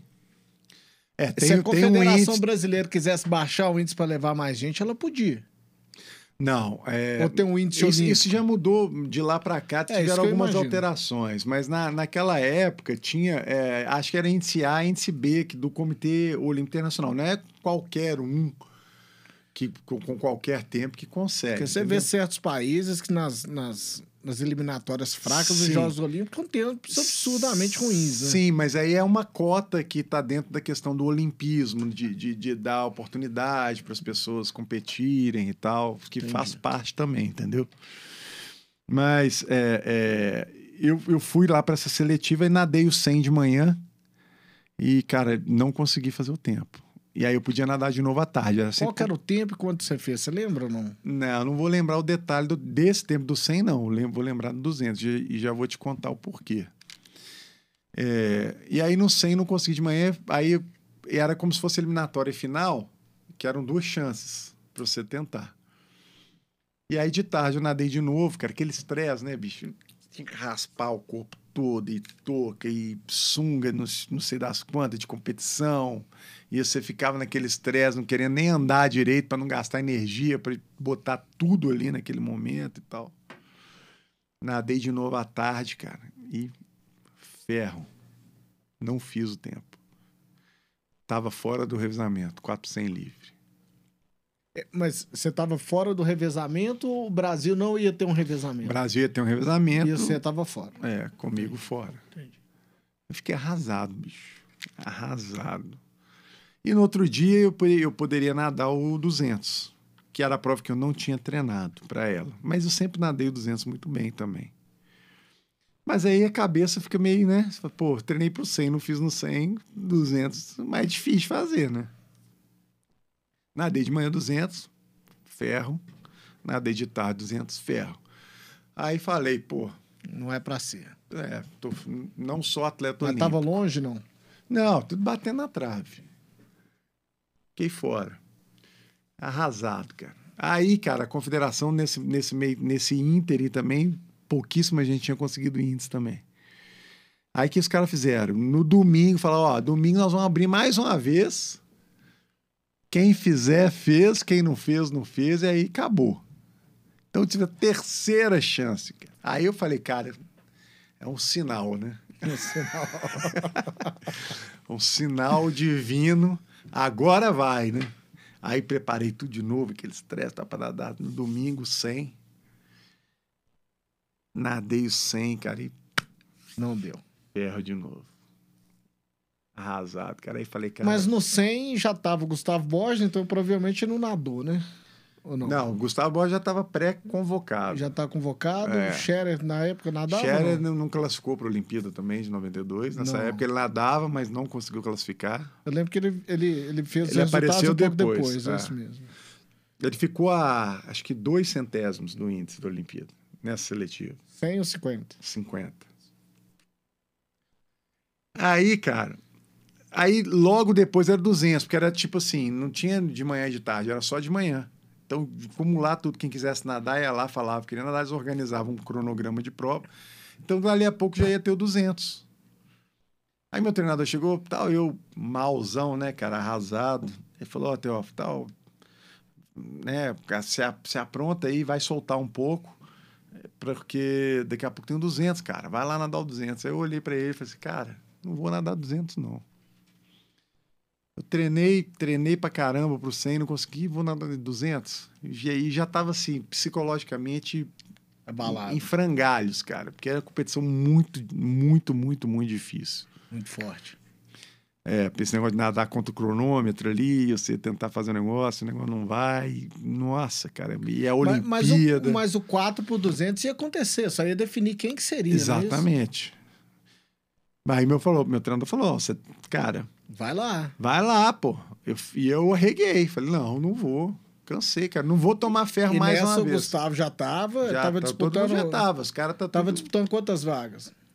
Na verdade, cara, era assim, vaga garantida mesmo só tinha o Gustavo. O resto era, era tempo. Então tinha três. E tinha um cara lá, mas dos três só tinha um cara lá, que era o quarto cara que tava defendendo. Era o último da fila, né? Como vou falar assim. E ele tava lá para qualquer eventualidade. E aí eu falei com o Reinaldo, meu treinador, falei, cara, eu não vou nadar esse negócio. Ele, pô, tá. ele falou, olha, eu não posso te obrigar a nadar, porque aqui não é uma competição, não tem ponto pro clube, não tem, é você, cara. Você vai se você quiser. É, ué, é você. Eu, ele falou, eu acho que você tem que nadar. E eu falei, eu não vou nadar. Cerrei. Aí já tava com a sunga de, de treino, tirei a sunga, não soltei nada, aí fui lá na arquibancada. Falar com quem? Sua mamãe. Ah, fui lá falar com minha mãe. A mãe foi lá ver o negócio e tal. Ô, filho. Ah, é engraçado demais, bicho. Aí, aí, aí eu cheguei cá, lá, filhinho. puto da vida, né, e tal. E aí... Aí minha mãe já olhou pra minha cara e falou, meu filho, fica tranquilo que o 200 você vai arrebentar. Aí eu olhei pra cara dela com ódio e falei assim, não, não vou arrebentar porque eu não vou nadar o 200. Aí ela começou. Mas, meu filho, você nada tão bem 200. Já tá aqui mesmo. Vai lá e nada. O que, que custa? Você já tá aqui. Eu falei, eu não vou nadar o 200, mas porque eu já tomei ferro cinco vezes, não vou tomar ferro a sexta vez. Eu cansei de tomar ferro. Não aguento mais tomar ferro. Não vou nadar. Mas nada, meu filho, 200, não sei o que e tal. Eu não vou nadar, mãe. Meu filho nada. Aí eu apelei, cara. Dá uma soltada ali. né? Não vou nadar. E nisso os caras começaram a chamar o 200 lá embaixo. E a piscina do Fluminense, arquibancada enorme, de concreto. E aí você tem que passar por trás dela para chegar lá dentro da piscina. E que eu falei que assim, não vou nadar e saí andando, cara. Chutei uns bicudos na lata de lixo. Pá! Puto, né? Em tempo de quebrar o pé, né, É, cara? Porque aí- você é, tão, é tão sortudo que. É. Mas não era pra ser esse dia, né? Aí vai escutando, e os caras chamando pro 200. Aí na hora que eu, tra... que eu tava atrás, tra- atravessando por trás da arquibancada, passando num corredorzinho assim, cara, me deu um, um negócio assim. E aí eu falei, rapaz, já tô aqui mesmo, né? Acho que eu vou nadar esse negócio. Aí, cara, comecei a correr, saí correndo, dei a volta na arquibancada, entrei no parque aquático, catei meu óculos, não peguei touca, não peguei sunga, não peguei nada Foi do jeito que tava. do jeito que tava. E os caras em cima do bloco. Aí eu comecei a gritar: é, para, para, para. Eu abro, pipipi e tal, aquela confusão, olhando pra mim com a cara brava. Você falou: não, vou nadar e tal. Sem aquecer nem Sem nada. aquecer, sem nada, Do jeito cara. que você foi. Do jeito que eu fui. Aí fui lá, peguei óculos, olhei óculos. Fui lá na cabine de controle e falei: mas seu nome tá aqui, não? Eu falei: não tá, não, mas você vai pôr meu nome aí que eu vou nadar. Ela, ah, então pega raia tal. Falei, beleza. Aí voltei, raia tal. Na raia tal, aí na. Era, sei lá. Era a raia, era a raia 3, na raia, na raia 2 estava o cara que tinha, que tinha a vaga. Nadando para defender a vaga dele. E eu, cara, cheguei lá bufando, né? Que eu tive que dar um. Então já tinha três garantidos, faltava uma vaga, é isso? Não. Tava todo, tava todo mundo. Todo mundo competindo. todo mundo já estava meio que garantido, só ia entrar se você fizesse um tempo que tirasse. E como só tinha ali. Aí acho que nadaram Ah, tá, uns, uns quatro caras, se mais dois também fizessem tempo, os outros dois dançavam. Mas desses outros três, só tinha um lá para defender. Os outros já estavam tipo assim: ah, ninguém vai Ninguém fazer vai meu bater o tempo, vou, nem vou. Que é um risco, né? O cara escolhe se ele vai fazer isso ou não. Mas enfim, tô eu lá e esse cara que tava com o quarto tempo, que era o mais suscetível, né, de dar uma zebra, então ele tava lá. E aí, cara? Teve algum olhar de vocês assim? Não, nem deu tempo, cara. Porque imagina, eu vim correndo, os caras já estavam em cima do bloco nas suas marcas. Eu E você já sabia que era ele. Eu tenho que ganhar sim, dele. sim. Não ganhar dele, eu tinha Bater que fazer o tempo dele. tempo dele, porque eu podia ganhar dele ali se eu não tivesse feito o tempo que ele tinha lá do Troféu Brasil, Já não era. adiantava nada. Quem que era, você sabe? Cassiano Chalk Leal, um grande amigo. E, e esse cara, e aí, cara, que foi muito louco, porque eu sem aquecer, sem soltar da outra prova, assim, todo travado, ainda fiz um 100 metros rasos de corrida antes, Pra chegar lá. para chegar lá, bufando, né? Molhei o óculos, botei na cara, fiz joinha, o cara pode subir e tal, saí. Suas marcas, pá, comecei a nadar, cara. Sentindo esquisito, mal pra caramba. E esse cara, bicho, o Cassiano, ele passou os primeiros 100 na porrada. Ele passou forte. Muito forte. E aí, cara, eu fiquei assim, pô, será que eu tava sem referência nenhuma, não aqueci, não fiz nada. Aí eu falei, eu não sei, eu não sabia se ele tava passando muito forte ou se era eu que tava muito ruim, tava ficando para trás. Aí eu falei, cara, eu vou, Acompanhar. vou ficar aqui, assim, não vou junto, mas vou ficar ali na, Na no joelho ali, ali, não vou deixar desgarrar, mas vou ficar aqui, cara. E falei, não. E aí virou o 100 ele na minha frente, eu ali perto, aí do 100 para 150, falei, eu vou fazer agora um progressivo aqui desses 50 e vou voltar os outros Forte. 50 do jeito que, com que sobrar. E aí, quando eu comecei a fazer esse progressivo, eu comecei a respirar para um lado, que era o lado contrário desse cara. Então, eu não vi mais o cara. Falei, eu vou fazer minha prova. E aí, quando eu tava chegando para fazer virada 150, cara, eu falei, cara, eu não E vou. dá pra ver o resto da piscina? Você tava ali ou não? Eu não via ele nada mais. Ele Falando o resto da piscina. O os resto eu outros. via tudo, mas os outros. E você tava na frente Tava na frente deles. E aí, cara, na hora que eu tava virando pro 150, eu falei, cara, eu não vou aguentar fechar essa prova. Porque, bicho, me deu um cansaço, cara. Eu falei, não, não vai dar. Só que eu virei, pá, na hora que eu saí da virada, bicho, eu, eu encontrei com, com o Cassiano debaixo d'água, ele indo ainda, e eu voltando. Aí você falou, pô, tô forte. Falei, cara, eu tô bem pra caramba, velho. Aí nessa mesma hora eu lembrei quando tinha no dia anterior, tinha, não teria essa última chance. O revezamento, cara, que tinha fechado a seleção brasileira era todo mundo do Pinheiros. Era o Gustavo, o Michelena, o Emanuel Nascimento e o Cassiano. E aí, quando acabou, quando eu, eu levei ferro, eu tava dentro da piscina e eu olhei assim, sabe que você olha de rabo de olho, os caras na arquibancada pulando, comemorando que tinha fechado o revezamento do Pinheiros. E tem essa a rivalidade Minas e Pinheiros que é histórica. Histórica. é. E aí, essa hora, eu lembrei dos caras comemorando, velho. Aí você deu Eu aquela. deu não aquele- sei da onde saiu, velho. Como meti uma perna, seis por um, que eu subi na água, assim. Eu falei assim, agora, Agora agora, vai. é agora, rapaz. Agora, agora vai. E! Ai, cara, saiu um negócio, eu pá, bati a mão. E, cara, o meu treinador, desesperado, ele volta, cara, com o olho cheio d'água, é gritando assim, meu Deus. Cara, eu tirei o cara por dois centésimos. Aí, cara, eu comecei a chorar na piscina, de um lado, E ele chorando. e ele chorando assim, do outro lado. E, cara, e é uma história legal, porque foi um, é, assim, eu consegui isso e esse cara ficou traumatizado, obviamente, né? Porque ele fez uma estratégia.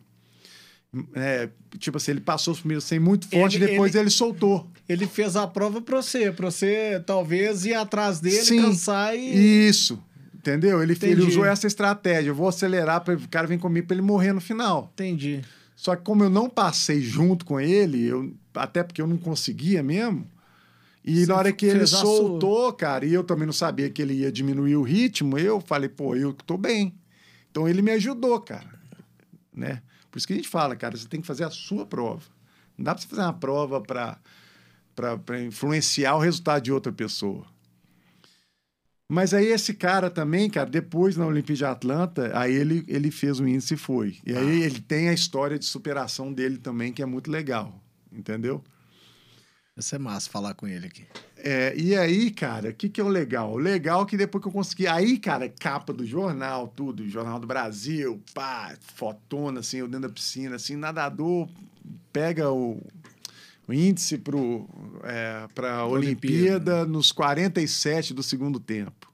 Estado de Minas? Tudo, Brasil inteiro.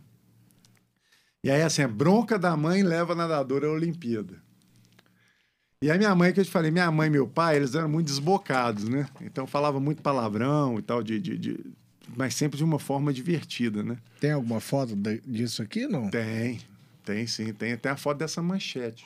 Ah, tá aqui, o Dona Marinese, filho campeão, elogios e broncos quando precisa, é essa? Aqui ou não? Não, tem uma outra, uma, outra mais pra frente que tem a, tem a foto da matéria do jornal que, que fala da, bronca da mãe.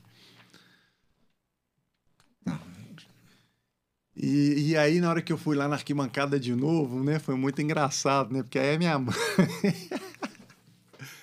ela, ela falou, tá vendo, seu filho da... Pode falar, filho da puta. É, tá vendo, seu filho da puta? Você tem que me escutar, pô, tal. É, tá aqui, ó. Teófilo Ferreira conquista vaga por dois centésimos. Aí, tá vendo que tem o, o bronca da mãe leva nadador Olimpíada ali? Ó. Bronca da mãe leva nadador Olimpíada. Muito massa. Então, a Olimpíada eu devo à minha mãe. Essa aí é. E foi a Olimpíada que, que, que abriu, né, cara, a minha cabeça, assim, participar da Olimpíada. Que é aí que eu falei, pô, cara, todo mundo aqui é de carne e osso, pô, vamos pra cima, né? E aí fui finalista olímpico, né? Batemos o recorde sul-americano, que era o tempo da medalha olímpica no 4 por 200 de Moscou. Batemos o recorde sul-americano dos caras. Moscou de, de Seul, não? não, de, Mo, de, Moscou. de, Moscou. O recorde sul-americano ah, já tá. tinha 12 anos. De Moscou, entendi. Que era o tempo da medalha. Nós batemos o recorde, entramos na final. Na final ficamos em sétimo. Então, assim, de 172 países, classificam oito para a final. Aí eu fui finalista olímpico, cara, uma emoção absurda, né, cara? Poxa, um sonho concretizado. Voltei para casa. Aí meu pai estava em casa, ele olhou para mim e falou assim: É, você foi conjunção, né? Aí eu fiquei olhando assim: Conjunção? Como assim conjunção? Pô, você foi conjunção lá na Olimpíada, né? Falei: Não, que conjunção, cara? Que é isso? Que, como assim conjunção? Falei: Não, vou te explicar. Conjunção é o seguinte: foi assim, ó. Primeiro, o, o fulano, segundo, terceiro, quarto, quinto, sexto e sétimo você. o E é a conjunção. Ai, cara, é muito. vou te falar. E aí, e aí, cara, eu, né, achava. Nessa altura já achava até engraçado. Falei, não, mas não desistia, né? E aí teve aquele Mundial na Espanha, a gente foi campeão mundial e, e recordista mundial. E e aí eu, eu queria chegar em casa, né, cara? Campeão mundial e recordista mundial. mundial. E aí quando eu cheguei em casa, meu pai estava jantando. Você lembra né? da cena? É, lembro da cena, como se fosse ontem, jantando, comendo arroz, feijão, salada e bife. Eu cheguei em casa, medalhona do Mundial. Ele não assistia nada? Assistia, cara, mas para mim ele falava que não. Entendi. Entendeu? Aí, cara, quando eu cheguei e tal, aí ele continuou comendo. Ele não olhava para mim. Ele continuou comendo, eu fiquei parado na frente dele, assim, olhando para ele. Campeão mundial. Pai. Campeão mundial, medalha, medalhona mundial de ouro. Aí ele não olhava para mim e falei, pô, não é possível, cara. Será que esse cara vai falar alguma coisa hoje? Aí eu tirei a medalha, Joguei no prato dele, assim, em cima do feijão. Assim, pá! Aí sujou a camisa dele de feijão. Ele continuou comendo, me ignorando. Aí, não, aí viu que não ia ter jeito, que eu não ia sair. Aí ele deu uma olhadinha para cima, assim, que eu tava em pé do lado dele, assim. Aí ele só olhou para e falou assim: Não, é. Agora você me fudeu.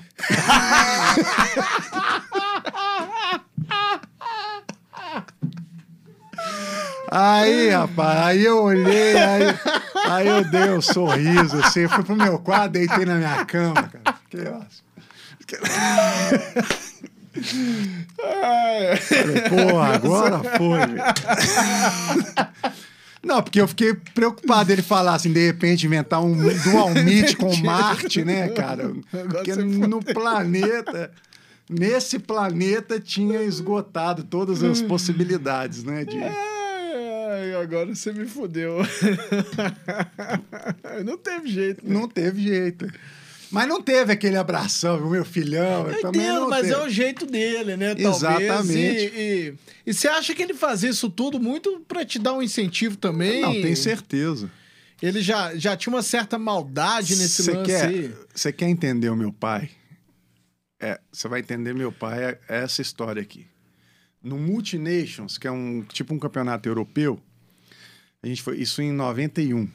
A gente tinha sido convidado para nadar. O Brasil, convidado pelos resultados do Brasil, foi convidado, pra, con- convidado a participar dessa competição. Sua mãe ia nas viagens também ou não? Essa internacional, não. Mas normalmente ela ia. Olimpíada ela foi? Não. Não. Mas essas aqui, brasileiros, ela ia em tudo. Tudo mineiro, tu- tudo. Aí, cara, é, eu fui para esse Multinations lá em Portugal. A competição foi em Portugal, que é a terra do meu avô, pai dele. Aí, o que, que, que ele falou para mim? Ele falou, como ele não ia em nenhuma competição minha, ele falou assim: olha, é, eu tô indo a Portugal, mas não é para te ver nadar, não. Eu vou para lá para conhecer a terra do meu- dos meus antepassados. Né? Falou assim, gozando. Se der tempo, Eu dou uma passadinha. eu lá. vou passar lá para te ver. Aí eu fiquei, pô, beleza, tá bom. Aí fui nadar. Aí eu fui nadar, cara, a competição, bicho, nadei pra caramba lá, bicho. Ganhei tudo, bicho. Aí no primeiro dia ganhei o 100 livre, bati o recorde da competição. Tal, e o meu pai tava lá. Ele tava lá, cara. Eu E falei, você não sabia caramba, que ele eu... tava? não, sabia. Eu vi ele lá, falei, caramba, Não, meu mas pai você não tá sabia aí. que ele ia. Não, na hora da competição lá, eu vi que ele chegou, ele Eu tava digo lá. assim, você não sabia, você tava naquela expectativa se ele Não vai podia ou ir, não eu vai. não ia, não É, ia. exatamente. Mas ele foi pra minha competição. Entendi. Ele só falava os trem pra, me, não me deixar com a bola cheia. E aí eu, eu, eu vi ele lá, eu nadei e ganhei. Aí, cara, pódio também, né, cara? Indo do Brasil, bandeira do Brasil subindo, cara. Pô, emocionante pra caramba. Cara, eu falei, é hoje, né, bicho? Agora. Aí saí, fui, fui lá na arquibancada falar com ele depois do pódio e tal. E ele tinha levado uma câmera, assim, que ele ia filmar. Aí ele. Cheguei na arquibancada, cara. E ele ficou perto do, do- da- do- dos brasileiros, da equipe do Brasil, nossa equipe ali, ele ali no, no meio lá. Aí cheguei lá, cara, ele assim. Falei, e aí, pai, crente que ele ia? Pá, filhão, você quer tá ele. Aí Falei, e aí, pai, filmou, deixa eu ver a prova e tal. Ah, filmei bosta nenhuma, essa câmera, câmera fodida, pô, estragou, não consegui filmar nada. E aí começou a reclamar, cara. Falou, ah, e esse lugar aqui também? Arquibancada dura, pô, já tô com a bunda quadrada aqui, demorou pra caramba pra você nadar, porra, que saco isso aqui, não sei o que. Cara, eu fiquei arrasado. E todo mundo, cara, assim, meio olhando, assim, meio, meio rindo, assim, em volta. E eu com uma vergonha, eu falei, não, cara, que mico, né, cara? Meu pai aqui reclamando o negócio, cara. E eu fiquei arrasado, né, cara? Falei, puta merda, cara, não é possível, bicho. Que vergonha, cara. O cara dando chilique aqui no meio, do, no meio da delegação. Aí acabou a etapa, cara. Nós fomos pro hotel. Aí, cara, o, o, o meu colega, né, o, o André Cordeiro, que estava lá comigo, lá, que era do Minas também, no quarto, ele falou assim: Cara, que loucura o negócio do seu pai, hein, Teófilo? Aí eu, é, pois é, cara, vergonha, né, cara? O cara dando chilique lá. tá- Ele, aí o cara, não, não é isso não, só. Eu falei, o que que é então? O cara, seu pai, quando você tava nadando, cara, ele começou a chorar lá, igual um menino pequeno. Ele não conseguiu filmar. Porque ele ficou tão doido que ele não conseguia filmar. Aí, cara, ele, ele. Aí que eu fui entender.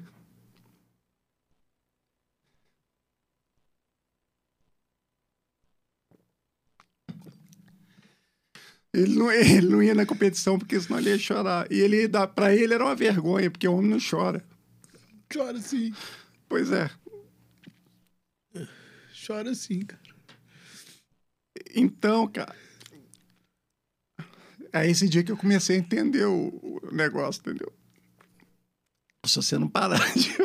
Não, eu não vou, eu não consigo, velho. Toma água aí, pô. Senão eu olho pra você, aí eu. Pô, já é, já é difícil pra mim jeito, falar. Se você ficar.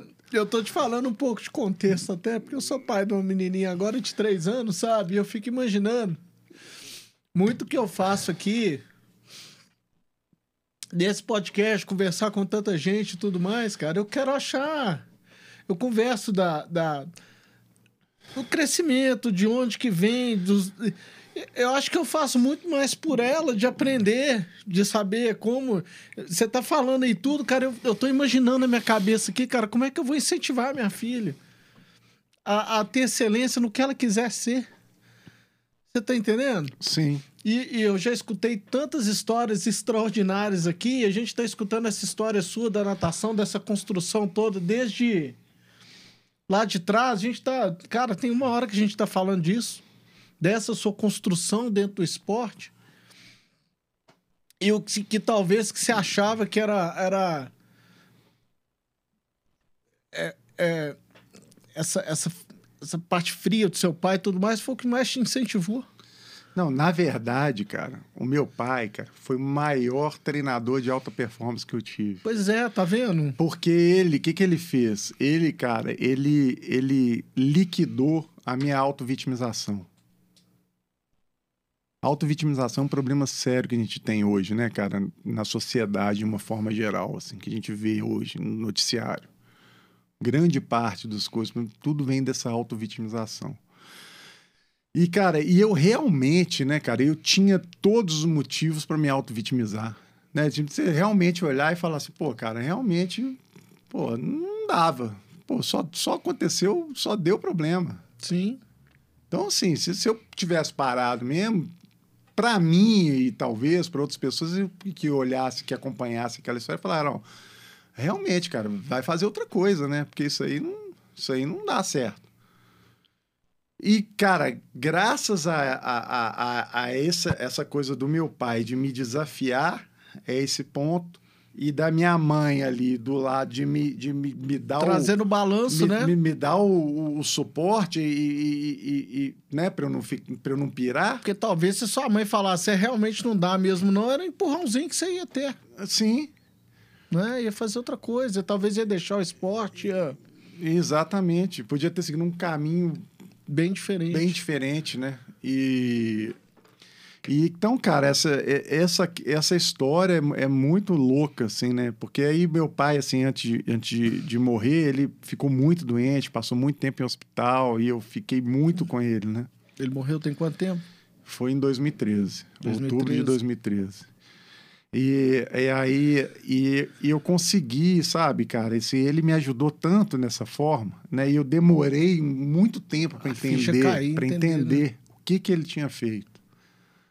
Porque o mais fácil é pensar igual as pessoas podem pensar no primeiro momento. Pô, é um absurdo fazer um negócio desse com a criança. Pô, não tá certo, não tá isso. Mas ele sabia, ele, ele foi percebendo que ele, que ele tinha feito, que aquele negócio estava funcionando. E que aquilo era, era um combustível para mim, né? Porque foi muita coisa que eu tive que superar, né? E, e aí, ele antes de morrer, teve um dia no hospital que a gente estava lá, ele todo arrebentado, cara, com sonda, todo arregaçado. E a gente ficava conversando. E aí a gente, aí eu, eu, toquei, né? Eu lembrei dessa história no quando você falei, pô, pai, você me sacaneou e tal. Tudo que eu ganhava, você falava que estava ruim, que era uma bosta. Aí eu falei assim, você fazer isso aí só era só para porque você sabia que eu ia que eu ia se superar. É, que eu ia que você ia tentar mostrar para ele. Que eu ia mostrar para ele. Era isso mesmo, né, pai? Aí, cara, ele todo fodido, aí ele abriu um sorriso. Daqui até aqui, igual o jeito que ele falava. Aí ele falou assim: tá vendo? Deu certo. cara, e, e, E é, é muito, muito interessante, assim, porque é, é uma motivação meio ao contrário, assim, né? Uma motivação inversa, mas, assim, funcionou para mim, né? Claro. Funcionou para mim, cara. Então, assim, esse, Talvez não funcione para outras pessoas, tem que ter outra forma de fazer e a gente, como pai, tem que, tem que entender, né? tem que entender o, contexto. Na verdade, cara, assim, todos os pais, todos os pais, eles fazem o melhor que eles podem, cara, por nós. Às vezes a gente que não entende. Então a gente tem mania de querer escolher pai, né? Ah, eu queria que meu pai fosse assim, Você queria é que pai, meu pai né? fosse. Eu sou pai. Você tem duas. Tem dois meninos. Dois filhos. É. São qual a idade deles? Um tá com 15 e outro tá com 11. Eles nadam, fazem alguma Nada. coisa? Um tá na equipe e o outro tá na, na escolinha. Do Minas aqui? É. E, e- então, cara, essa, essa questão dos pais é, é, é- é- é muito interessante, porque assim, eu, eu realmente, cara, eu tive. Eu não tive os- o pai que eu queria, cara. Eu tive. A gente tem o pai que a gente precisa Claro. para fazer o que a gente tem que fazer. Então eu tive a- a essa conjunção ali, né? Esse, esse, esse, esse trabalho de equipe deles, né? Da minha mãe com meu pai, foi o que me proporcionou tirar força, sei lá da onde, para superar aquele tanto de problema que eu tive, né? E, e é isso, cara. Eu- É, a gente tem que abrir a cabeça para enxergar. Eu demorei, cara. Eu demorei para entender isso. Porque eu, eu ainda ficava um pouco, assim, às vezes, chateado, triste e tal. Depois que eu fui entender. E o tanto que isso foi importante, né, cara? Para hoje eu, eu poder fazer as coisas que eu faço, né? Não, com certeza. Você vê os resultados seus aqui, multicampeão, medalhista, recorde mundial. É, tudo seu, seu Ferreira e Olhando pro Dona pai, né? É. Seu Ferreira e Dona. São, foram... Eu fico relacionando agora com minha filha. Eu vou no parquinho, minha filha vê pra mim: olha, papai, eu consigo pular. É o primeiro passo, né? A gente. Sim. Eu E- tenho que saber lidar com isso tudo e construir a. a, a... a escadinha, que é uma escadinha que vai, vai levar voos maiores sempre. E agora você vê, cara, é, que interessante, né? A minha mãe, desde lá do princípio, cara, nove, sete anos de idade, eu- ela tinha tudo anotado, cara. Eu, eu peguei todos esses arquivos para escrever esse livro. Tudo que eu quisesse saber, que eu não, não lembro Tempo, de nada. o que que tudo treinou que tudo. você imaginar, tá, Tá lá. tudo lá. Desde a escolinha. E não só de natação, de tudo. Tudo, vai falando tudo, tá? Assim, aconteceu isso, aconteceu aquilo, ah, tem que melhorar isso, tem que melhorar aquilo. Esse caderno, cara, é um, é um, é um, é um, um tesouro, cara. tesouro seu lá.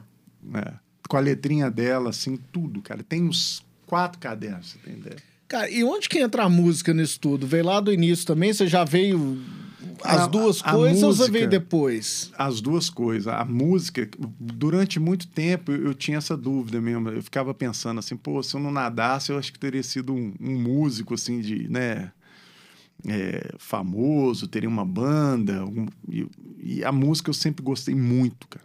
Muito. A música eu gostava desde pequenininho. A natação, não. A natação, minha mãe me obrigava no começo. Então a música veio antes da natação. Veio junto. Veio sete junto. anos, é. Eu, eu, com sete anos, cara, com nove anos, eu E escutava... fazia aula de bateria ou cantava? Nada, eu não fazia aula de nada. Eu só escutava música e eu era autodidata. É, cara, eu com. Em 81. 81 eu tava com, com 8, uns 82, 81, que eu, eu escutava Simon Garfunkel, cara. Eu vi o show Sounds daqueles. of Silence. Central show- Park, né? show do Central Park passou na televisão. Eu assisti aquilo, cara, e eu fiquei maluco com o Simon. Imagina, um moleque de 8 anos escutando Simon em. Então eu tinha esse negócio. Aí comprava os, os, os discos, os vinis, todo e tal.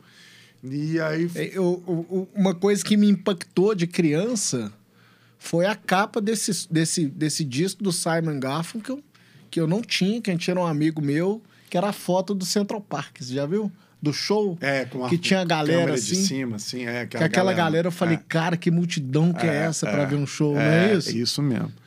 Foi um um- negócio era um vinil maluco. duplo, assim, Exatamente. Exato. Que eu abria, eu assim, falei, tinha aquela cara, foto, que que é monte isso? de gente. É, é isso eu mesmo. arrepiava quando via aquilo. E aquilo ali, cara, aí dali, aí, aí a minha mãe me deu um violão, um violão daqueles bem, bem, bem fuleiro, assim, e, cara, e eu ficava fingindo que eu tava tocando. E aí meio que batucava no violão, não sabia tocar. Mas eu ficava simulando como se eu estivesse tocando. E eu fiquei anos fazendo isso. E aí depois eu comecei a, a tocar de ouvido, aí comprei a guitarra, aí fui descobrir o rock, né, cara? Aí eu tive a- comecei o rock com, com, com Iron Maiden. Aí depois, cara, que eu fui descobrir o, o, o- o Rush, né, cara? E aí, Eu achei espetacular. é, aí com o Rush, aí eu, aí eu me apaixonei pela, por bateria, né? Que aí comecei a tocar bateria. Aí eu pegava as enciclopédias, enciclopédia toda lá de casa, com os, ficava Ia treinar. ia treinando, batendo nas enciclopédias, né? Porque enciclopédia né, tem tanta coisa você fazer com enciclopédia. Ler, por exemplo, né? Que seria um, um mais indicado. virou. Virou, naquele momento, era o que Era tinha. aquilo ali. E aí, cara, eu comecei com esse negócio, cara. E, e a música sempre foi. E, e é engraçado isso, porque é, eu sempre, a minha cabeça sempre tinha música. Durante todos esses momentos que eu, que eu passei, então eu sempre. Na minha cabeça está sempre tocando uma música, cara, que tem a ver com aquele momento que eu tô passando, entendeu? Então eu tenho uma trilha sonora dessas músicas na cabeça. E aí eu fui crescendo, cara, e todo dia, cara, eu treinava, chegava em casa, almoçava, depois do almoço, cara, eu ia escutar música, era duas, três horas por dia. E aí, quando eu comecei a tocar, comprar os instrumentos, aí comecei a tocar guitarra de ouvido, aí tocava todas as músicas do Iron Maiden na guitarra. Aí bateria, comprei uma bateria também daquelas mais baratinhas, comecei a tocar e tal. E fui tocando, cara. Assim, e aí sempre teve isso. Aí quando eu- durante muito tempo, né, depois que eu fui para a Olimpíada, mundiais e tal, eu, eu montava umas bandas nas férias, a gente fazia shows, e aí tem, tem muita coisa, matéria. Eu fui no, no, no programa do Jô, né, que na época, né, Ah, que- é, tem um, tem um, vi um vídeo na, É. que você colocou no seu canal, né, do Ju. É, fui entrevistado pelo Jô na época do Rap Mundial e na época que o programa do Jô tava mais bombado, assim. E aí eu levei a banda, toquei na canja do Jô, cara, Guns N' Roses, na época era o Guns N' Roses tava estourando. E, então, cara, a minha relação com a música é, é muito forte também, cara, muito forte. E aí tem várias histórias da música também depois, né, que desenrolaram. né? Sim, aparentemente é, você tocou, tocou em várias bandas, né? E acho que um ponto alto dessa carreira musical é você tocar com o Mr. Big, não é isso? É com o Eric Martin, que é o vocalista do Mr. Big, né? Que, ah, então não era é, ver o Eric Martin fazer uma turnê no Brasil Isso, e justamente. aí conta essa história porque é interessante. É, eu, eu parei, quando eu parei de nadar, cara, é, eu, cara, eu, eu comecei a, a- a- eu comecei a poder fazer as coisas com a música que antes não dava, que eram incompatíveis, né? Ter uma banda, me Só- apresentar. Só um pouquinho, a parte, a parte da natação te trouxe alguma segurança financeira, alguma coisa nesse sentido ou não? Não, não. Saiu tendo que... É, não, Obviamente você vem de uma família que tem, te deu um suporte financeiro o tempo Sim, todo, né? Você sim. não teve... É, mas a natação não, não, não, Hum. tive nenhum ganho com a natação, assim, que, que na época isso começou a né? acontecer, foi a época que eu parei, né? 96, 97 ali, que eu, que eu parei, aí depois eu fiquei seis anos, voltei de novo, mas aí é outra história, né? Mas, mas não tive nada, cara, tive que me virar, né? E porque meu pai também, cara, apesar de, de ter uma condição boa também, nunca deu moleza pra gente. Eu nunca tive as coisas de mão beijada. Haja vista essa história que nós contamos Sim, aqui. com certeza. E na parte financeira, a mesma coisa, entendeu? Se eu quisesse ter dinheiro, eu tinha que dar um jeito de, de trabalhar e, e- e me virar, cara, para para as coisas acontecerem. E, e a música, a história do, do, do Eric Martin é a seguinte: eu, eu comecei a tocar com bandas e tal, e, e, e fui começando a me desenvolver, a pegar tarimba, né, cara? E, e eu tive sorte, né, cara, de tocar com músicos, assim, excelentes, né? Eu fiquei quase 10 anos numa banda que era um cover do Led Zeppelin, chama Led 3, né? Que, que toca até hoje. Né, com, com o Cadu Capanema, né, e o, e o Alder Júnior, né, que são praticamente dois irmãos, né, que, eu, que a música me deu. E o Cadu, um, um extraterrestre, né, cara? O cara é. baixista, canta pra caramba, né? Alder Júnior também. É, um, um guitarrista, guitarrista de, absurdamente. Que, é, que, que, tocou no Easy Rider, né? Que tinha música e novela, né? Ali na década de 90 e tal. Ele é espetacular também. E aí, cara, eu aprendi demais com esses caras, né? Na, tocando muito tempo com eles e tal. E quando foi em 2014, cara, a gente.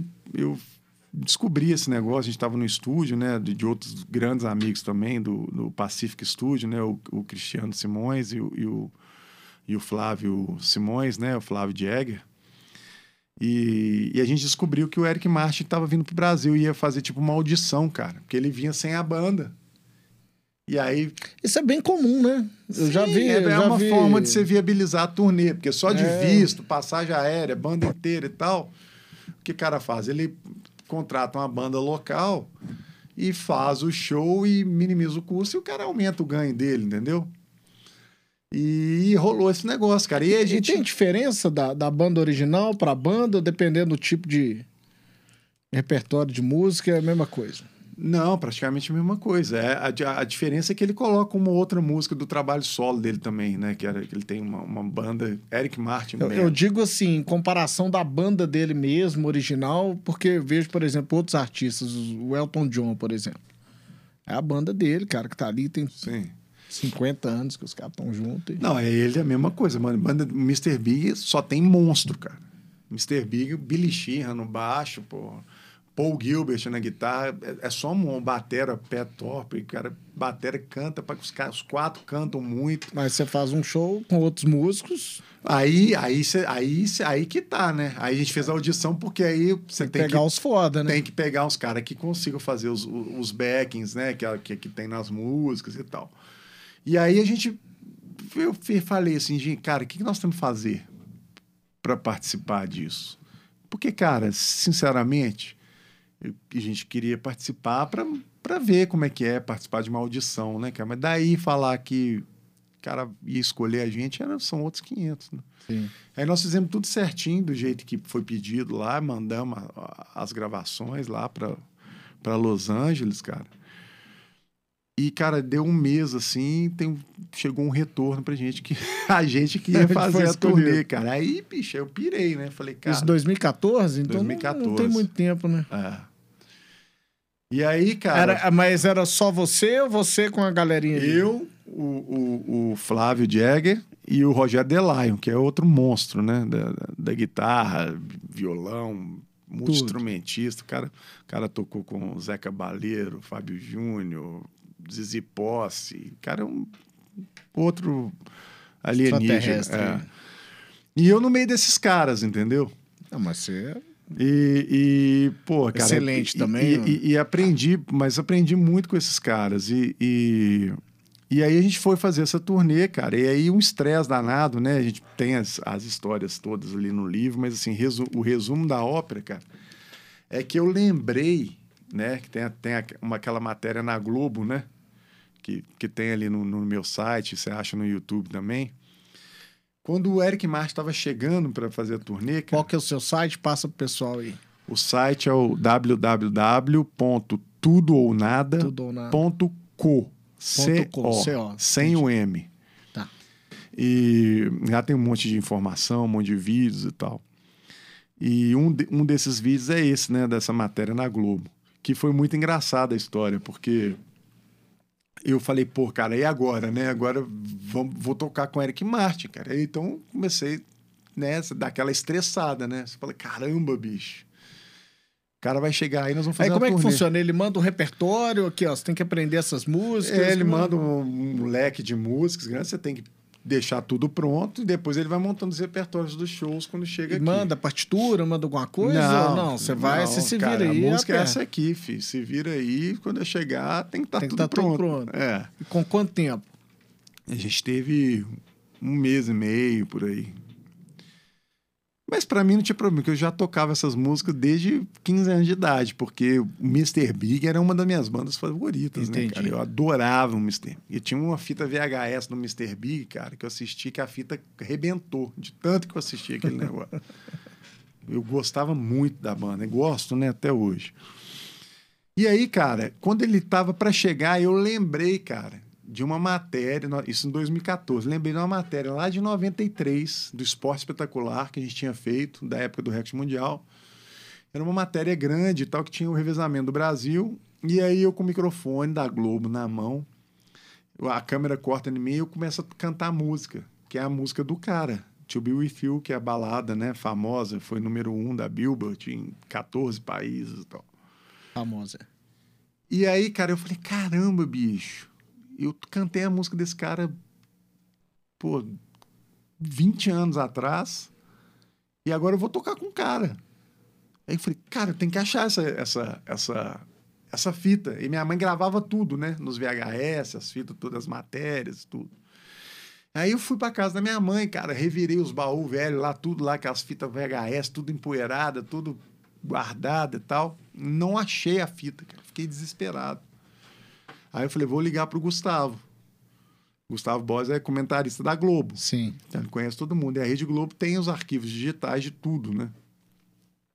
Eu liguei pro Gustavo, falei, cara, consegue para mim essa, essa matéria aí? Você lembra a gente cantando tal? Falou, pô, lembro, não pode deixar que eu vou ver aqui com, com, com o diretor aqui.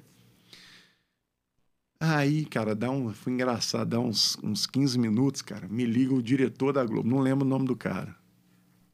Cara me ligou.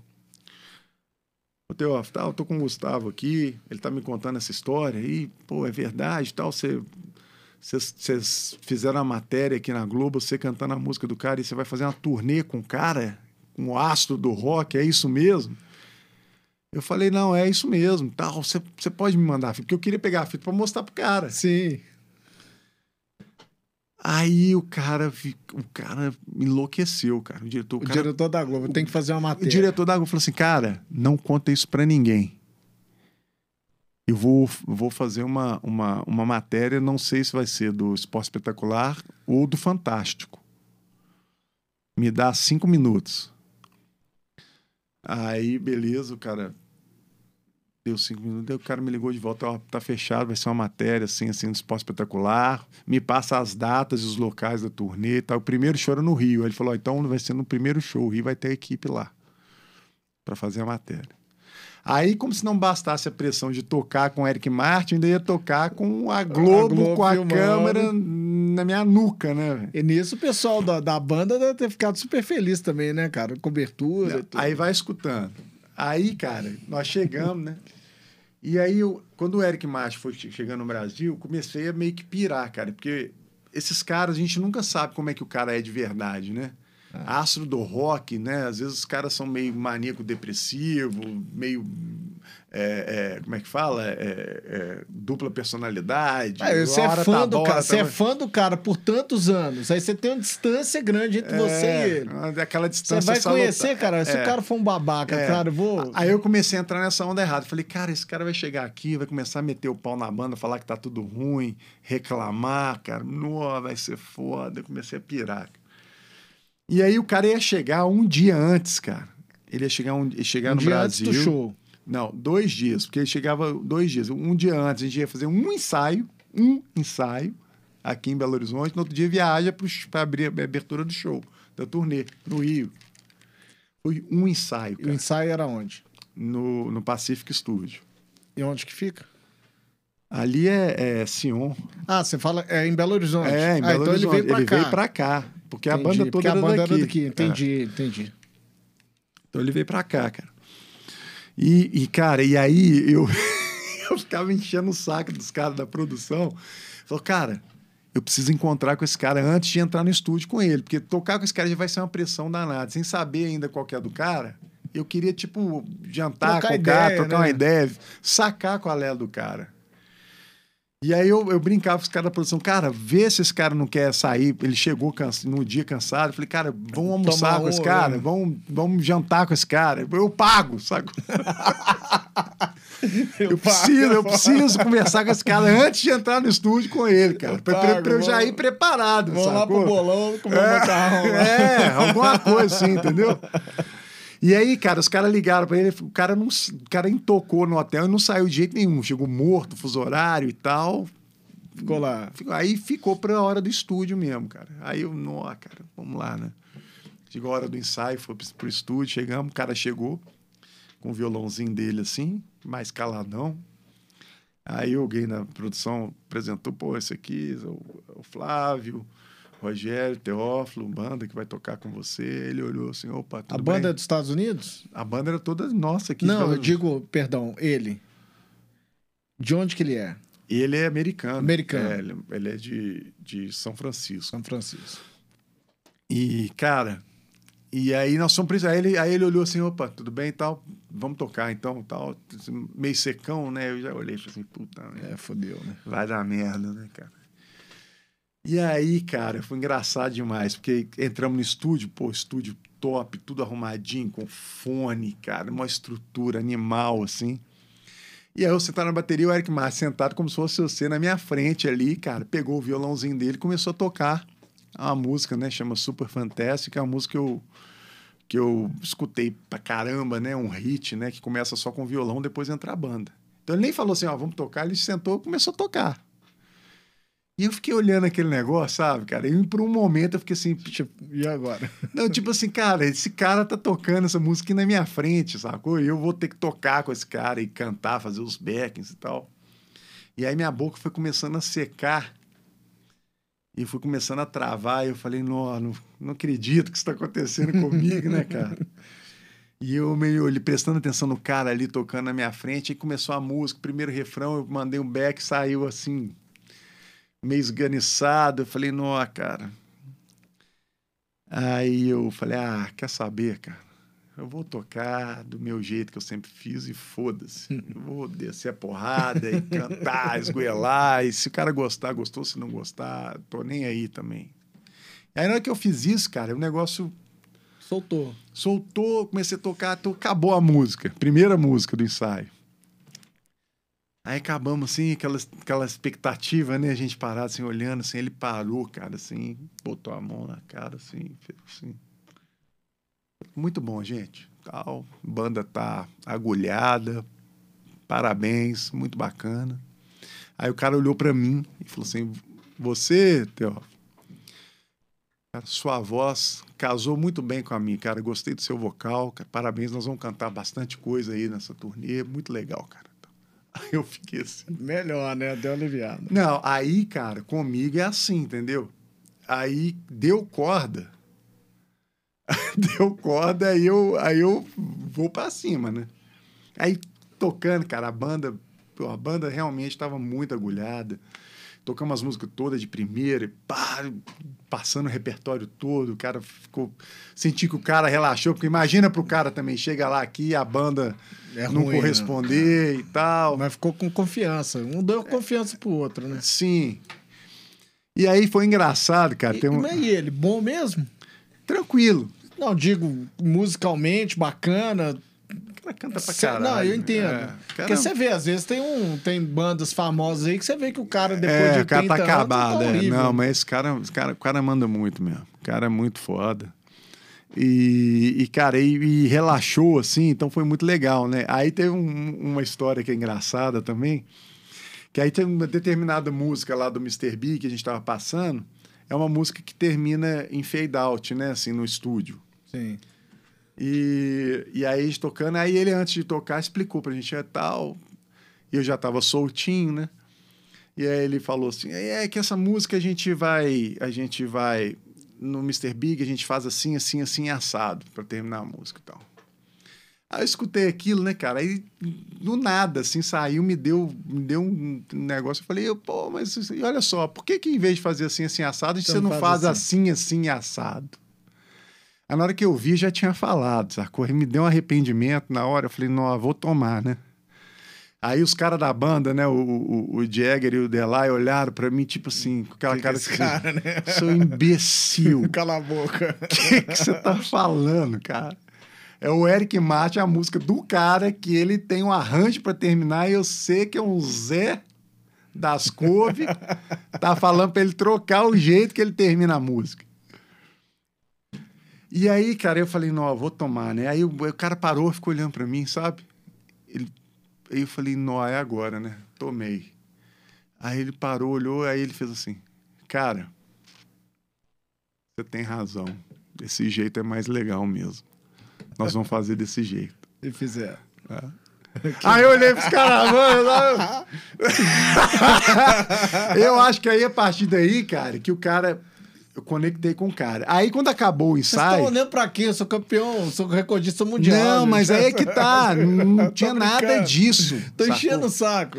Mas não tinha nada disso. Mas isso, isso foi um negócio muito Legal, legal. né? Muito porque no massa. final do ensaio, a gente confraternizando lá, os caras fizeram uma, uma mesa de frios, cara. Aí, né, o pessoal tomando vinho, até batendo papo, curtindo. E aí chegou um momento que eu falei do, que ia acontecer no dia seguinte, a turnê, que ia estar a Rede Globo lá, né? E aí eu fui contar isso pro Eric Martin. E ninguém sabia. Não, o pessoal da banda sabia. Tô Só falando Eric a galera não Não, era. ninguém Entendi. sabia. Aí na hora que eu fui falar isso com ele, olha, tal. é, Primeiro, né, cara, teve a Disneylândia, né, que foi ali uma noite ali com o cara, é, a gente comendo as coisas, comendo frio, tomando vinho, o cara contando todas as histórias do hard rock mundial, porque o cara tocou em todos os festivais, com todo mundo e tal. Sim. Então, pra mim, era Disneylândia, né, cara? O cara ali contando os negócios, descontraído, dando risada e tal, batendo papo e tal. Lá pelas tantas, eu falei, ó, amanhã no show do Rio vai ter, vai ter a, a Rede Globo, vai estar lá. E esses caras conhecem, né, tudo, dessas coisas de mídia e tal.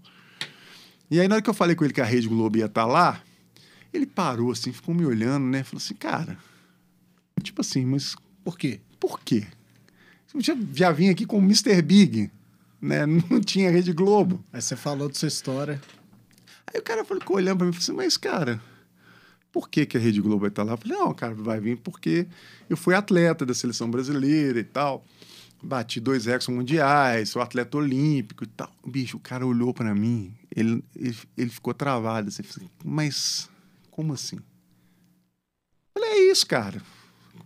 Mas você não é baterista, vo, né, vocalista? Eu falei, não, sou, mas Eu fui nada. eu fui nadador e tal. Aí, bicho, aí acabou, cara. Aí o cara. Era tipo assim, eu segurando minha onda pra não, não, não, não, não, não, não dar uma de fã, sacou? E, o- e aí o cara, o cara pirou, bicho. Aí nós viajamos, aí, pô, já, já levei o cara no hotel, né? O cara, o cara, ah, vamos conversando e tal, batendo papo. E, e, e aí no outro dia fomos pro Rio, cara. E antes de começar o show, o cara, o cara colocou no Twitter dele: tô aqui no Brasil, começar minha turnê sul-americana com minha, minha banda brasileira. Tal, Flávio Jagger no baixo, Rogério Delay na guitarra. E aí, olha, aí ele colocou assim: é, olha o baterista que eu arrumei. aí ele pegou meu currículo da, Wiki, da Wikipédia e botou no Twitter. E aí escreveu assim embaixo, I'm scared to death. aí eu vi o Twitter do cara e falei, nossa, cara, isso é surreal, né? E aí fizemos show, cara, e aí todo show da turnê, cara, na hora de tocar To Be With You, esse cara arrumava um, um, um banzal. É. Aí ele contava a história, ficava 10 minutos, cara, apresentando. Apresentava a banda, e na hora que chegava na bateria, falava, ó, 20 anos atrás eu ganhei um disco de ouro com essa música, tal, tal, tal. E hoje na bateria, esse cara que não sei o que ganhou medalha de ouro pro Brasil, não sei o que, senhoras e senhores. Aí ele fazia de propósito essa sacanagem. Sim. Ah, do Brasil, Teófilo, não sei o que. Aí, pá, todo mundo batia palma, cara. Aí eu falei, cara, Mastercard, né, cara? Nem, nem Mastercard paga um negócio desse. Foram quantos shows? Cara, acho que foram uns oito ou nove shows. Oito, assim. nove shows. É, fizemos até um show no Paraguai, cara, muito legal. Cachê era bom? Cara, o cachê era bom, mas assim. Nem, nem se comparava tipo, você tá ali. Não, né? tipo assim, quanto que eu tenho que pagar pra fazer isso, sabe? É, tipo. é tipo você ligar pra mim e falar assim, cara, é, você vai trocar pneu de, de carro de Fórmula 1. Vai receber nada. Se eu receber um real, eu vou, mas, cara, imagina. Mas, mas, foi, um, foi um negócio, assim, uma experiência, né? cara. Porque eu sempre fui desses caras. Eu ia em todos os shows, cara. E eu era aquele cara que ficava lá na grade, amassado. E amassando Eles já vieram muito também. Mr. Big no Brasil, não? Não muitas vezes, cara. Eles tinham vindo em 93, em Santos, era um show na praia, um festival, chamava M2000. Aí você foi. Eu fui, cara, fiquei na casa do, do colega da natação, o, o, o Gustavo, o alemão. E foi legal que esse cara que a gente foi no show do Mr. Who, que eu fiquei na casa dele, ele foi no show agora, da turnê, lá em São Paulo. Entendi. E aí falou, pô, a gente tava na turnê e, e agora eu tava tocando com o cara, bicho. Então, assim, negócio de e maluco. Esse, e esse cara, você ainda tem algum tipo de contato com ele, alguma Sim, coisa? direto, com, com várias vezes, cara. Várias vezes. Todas as vezes que ele veio no Brasil depois, tocar e tudo, eu fui, fui nos shows.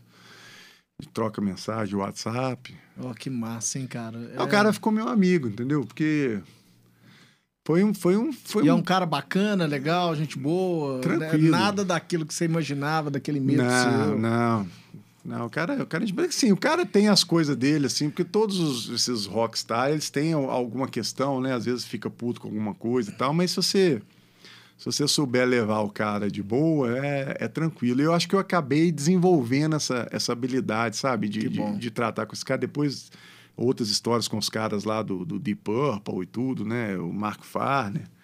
É, outro que você tocou aqui no Brasil foi o Joe Rockstra, né? É. Ele é o guitarrista do White Snake, né? Que, que É. você veio. E, que- da Cher também. e Agora. da Cher agora? Cher. Ele é, o um guitarrista tempo da que- Cher. Um cara fantástico. E, e, Teófilo, eu tive a felicidade de participar desse, desse show que você fez, que foi num, num bar aqui em BH, né? E a gente vai ver um, um trechinho desse, desse show aí. Assim que eu- a gente conseguir colocar. Mas conta um pouquinho da história de. Aí, tá aí na televisão. Põe um pouquinho pra gente aí, Ariane. É, essa vida é boa demais, né, cara? Olha lá. Esse, essa história aí foi o seguinte, cara. Vamos ver só um trechinho.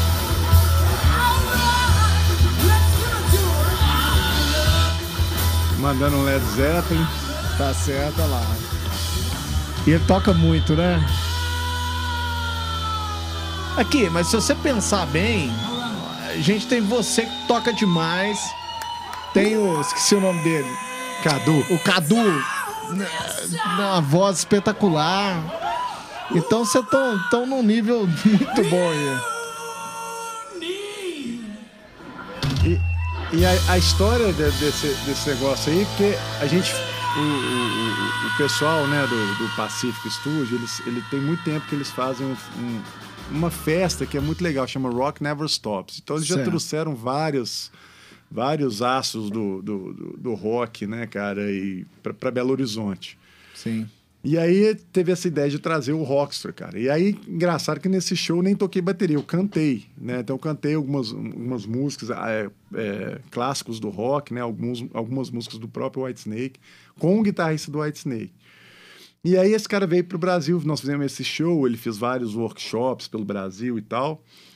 E aí um dia a gente estava aqui, estava tendo o show do Barão Vermelho no, no, no, no- Chevrolet. no Chevrolet, que agora é, é outro nome, né? Quilômetro de vantagens. Quilômetro de Hall. vantagens hall.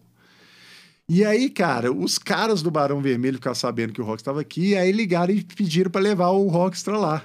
E aí nós fomos no show do Barão Vermelho. Foi legal pra caramba, conhecemos os caras, fomos pro camarim e tal.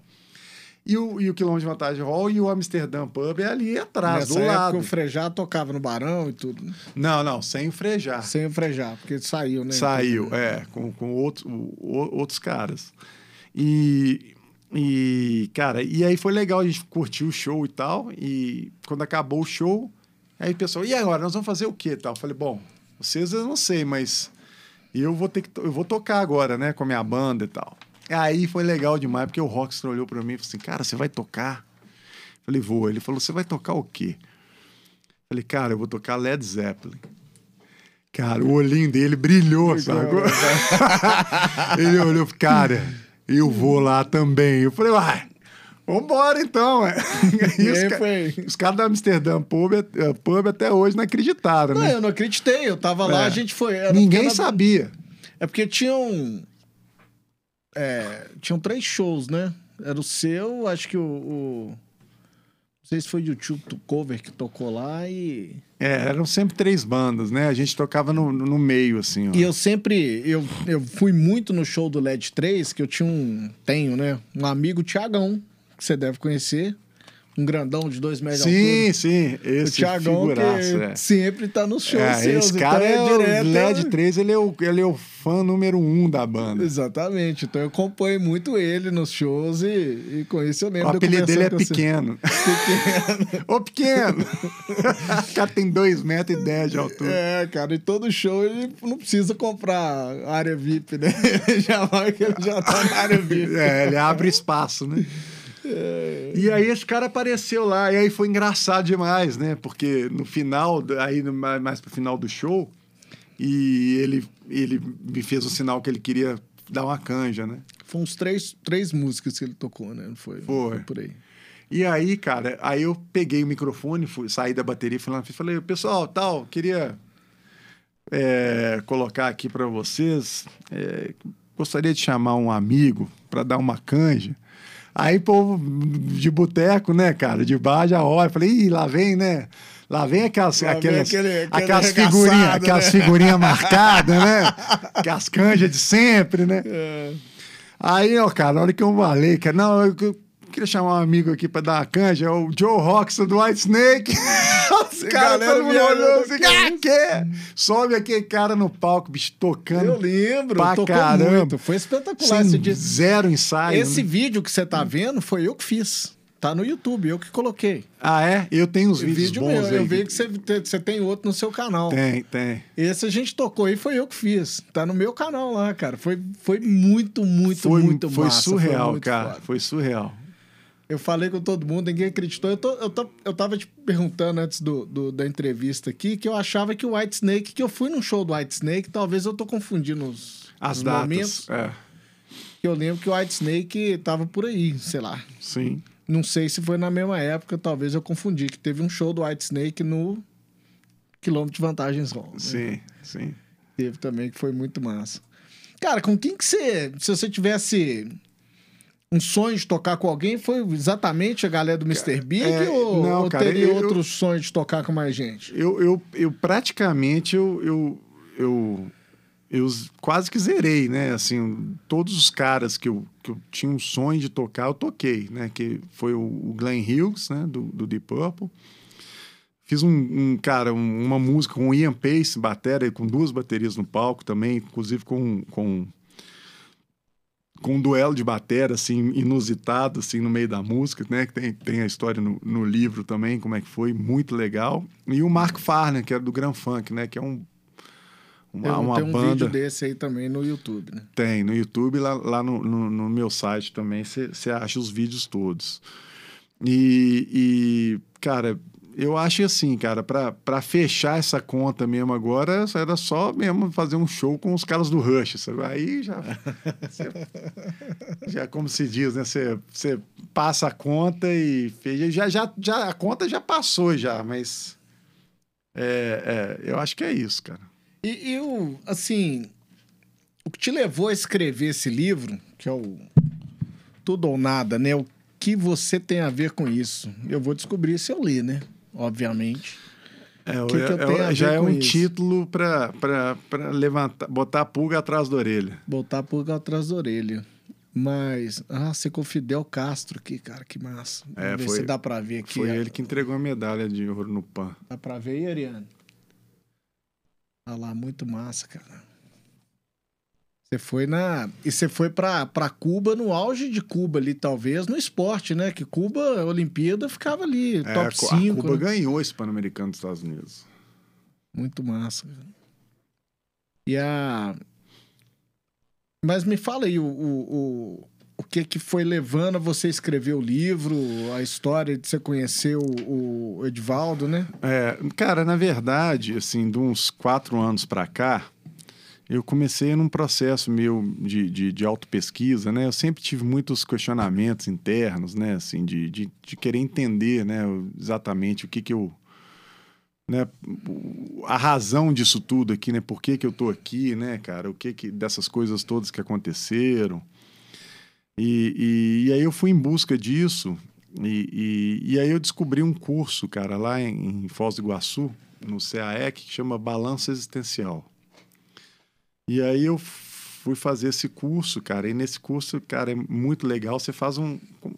praticamente como se fosse um balanço de empresa, só que aí você adapta para a sua vida. E aí você entra num ambiente otimizado, e aí você começa a pensar né, sobre outros aspectos né, na, na sua vida.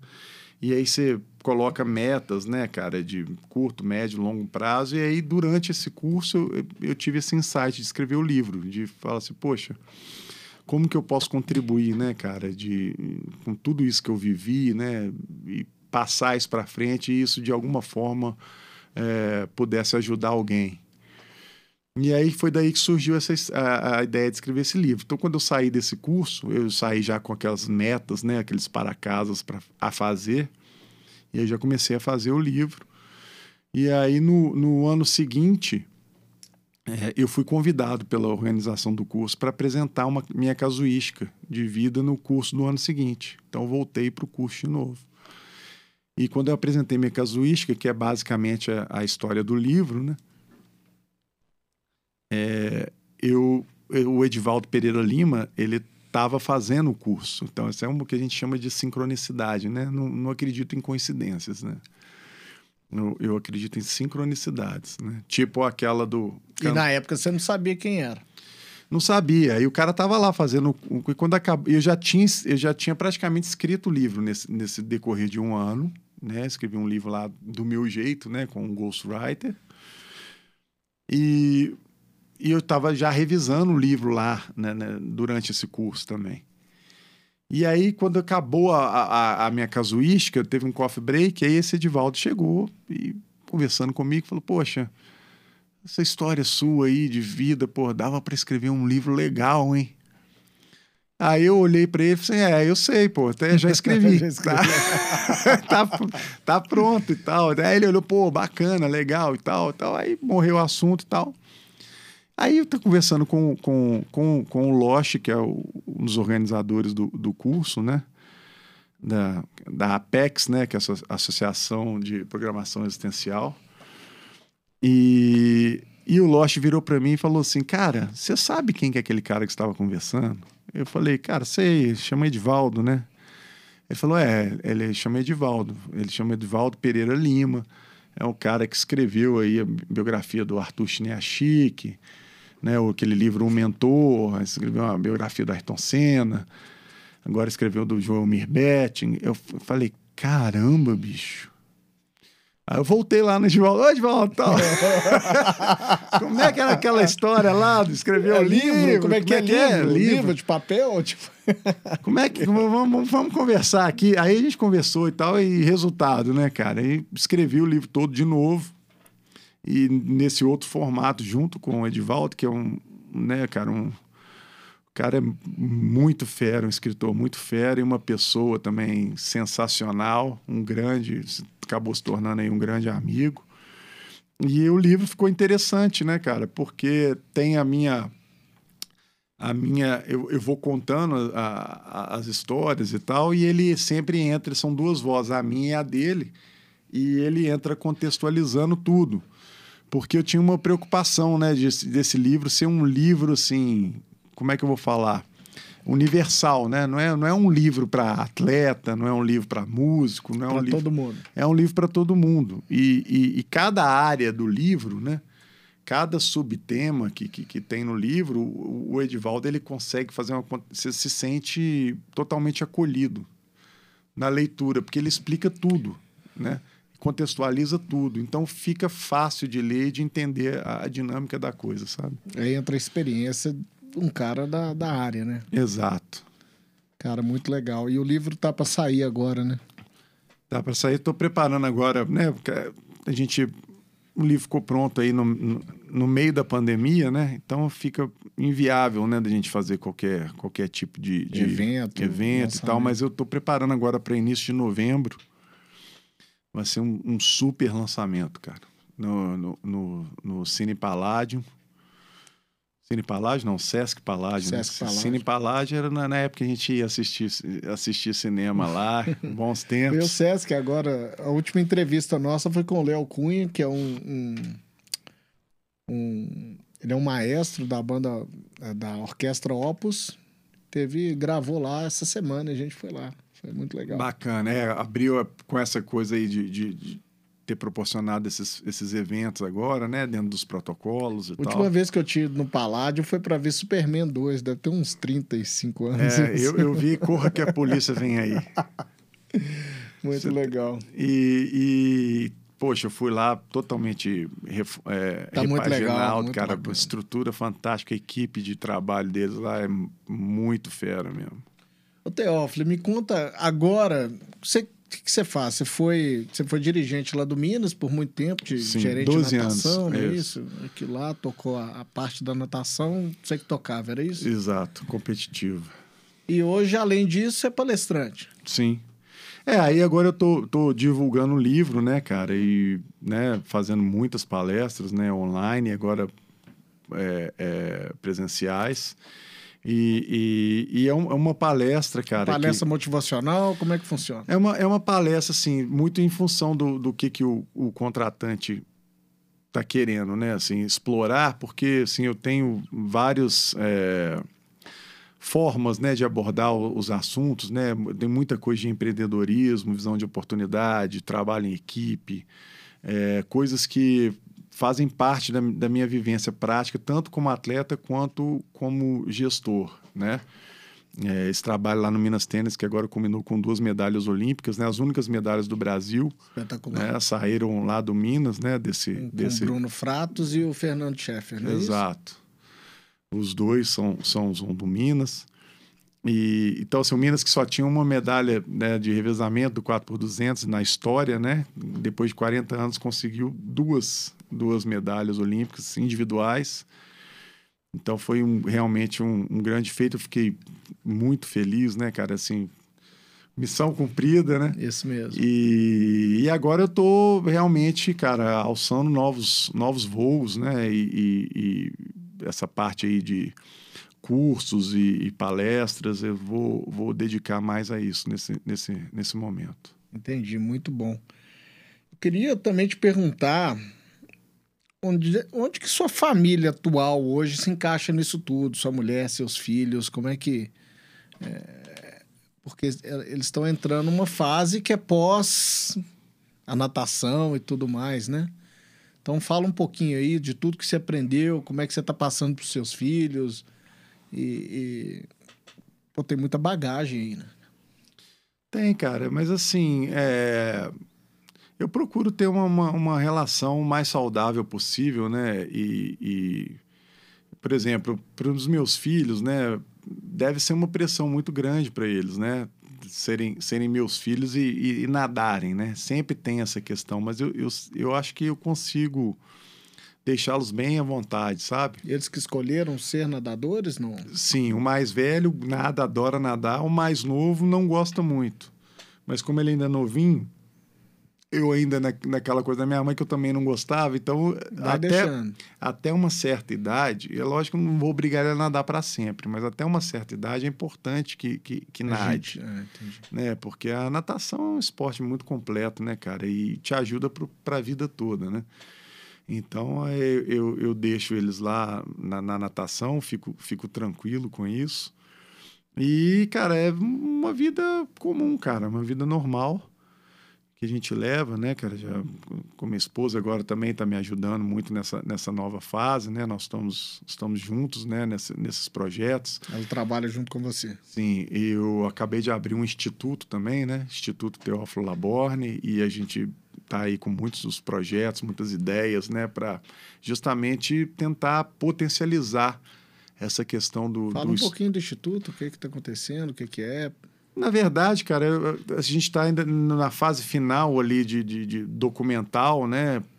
protocolar e, e, e como, iniciando aí projetos é, de fomento de esporte, né? O esporte aí justamente como essa, essa ferramenta aí de, de, de educação, de inclusão, formação de cidadãos e poder é, é, ainda, né? No Minas a gente já conseguiu fazer um trabalho bem legal, né? De, de que é né?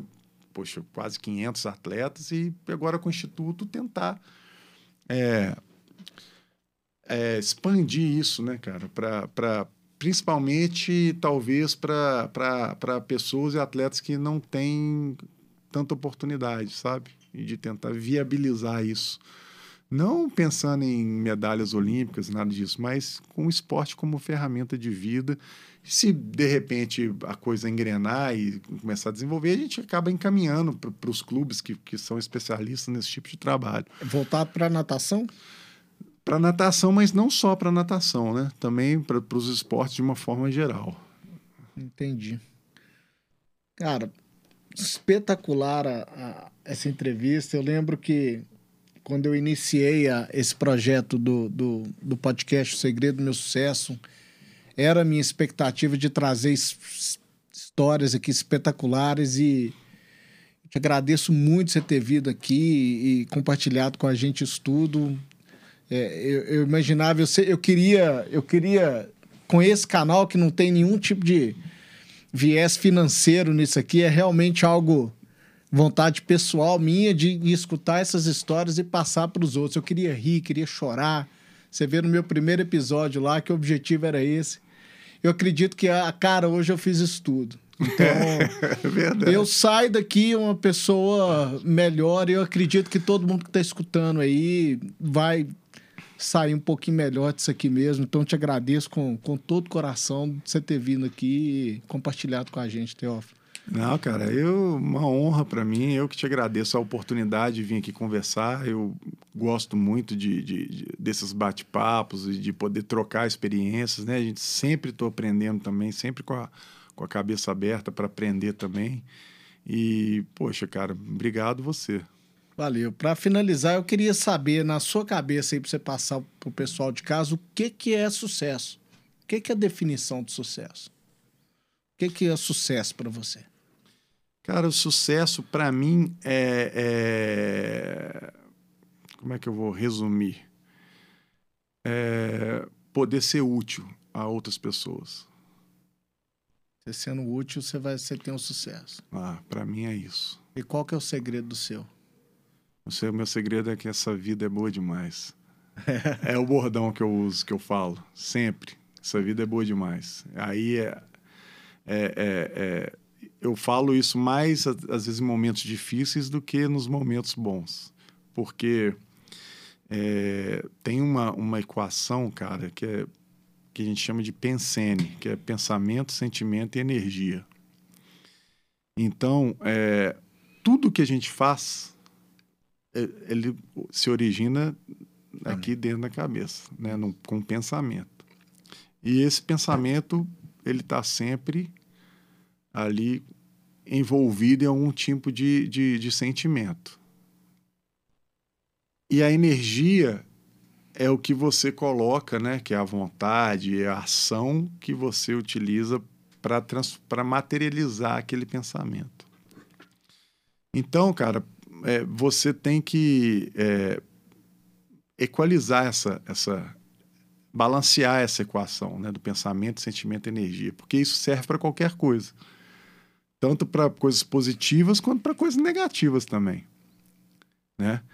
E e, uh, por exemplo, assim, às vezes eu, durante um exemplo assim, prático, assim, na, na, enquanto gestor da natação lá no Minas, você vi vários atletas chegarem lá e falam, poxa, eu quero ser um atleta olímpico.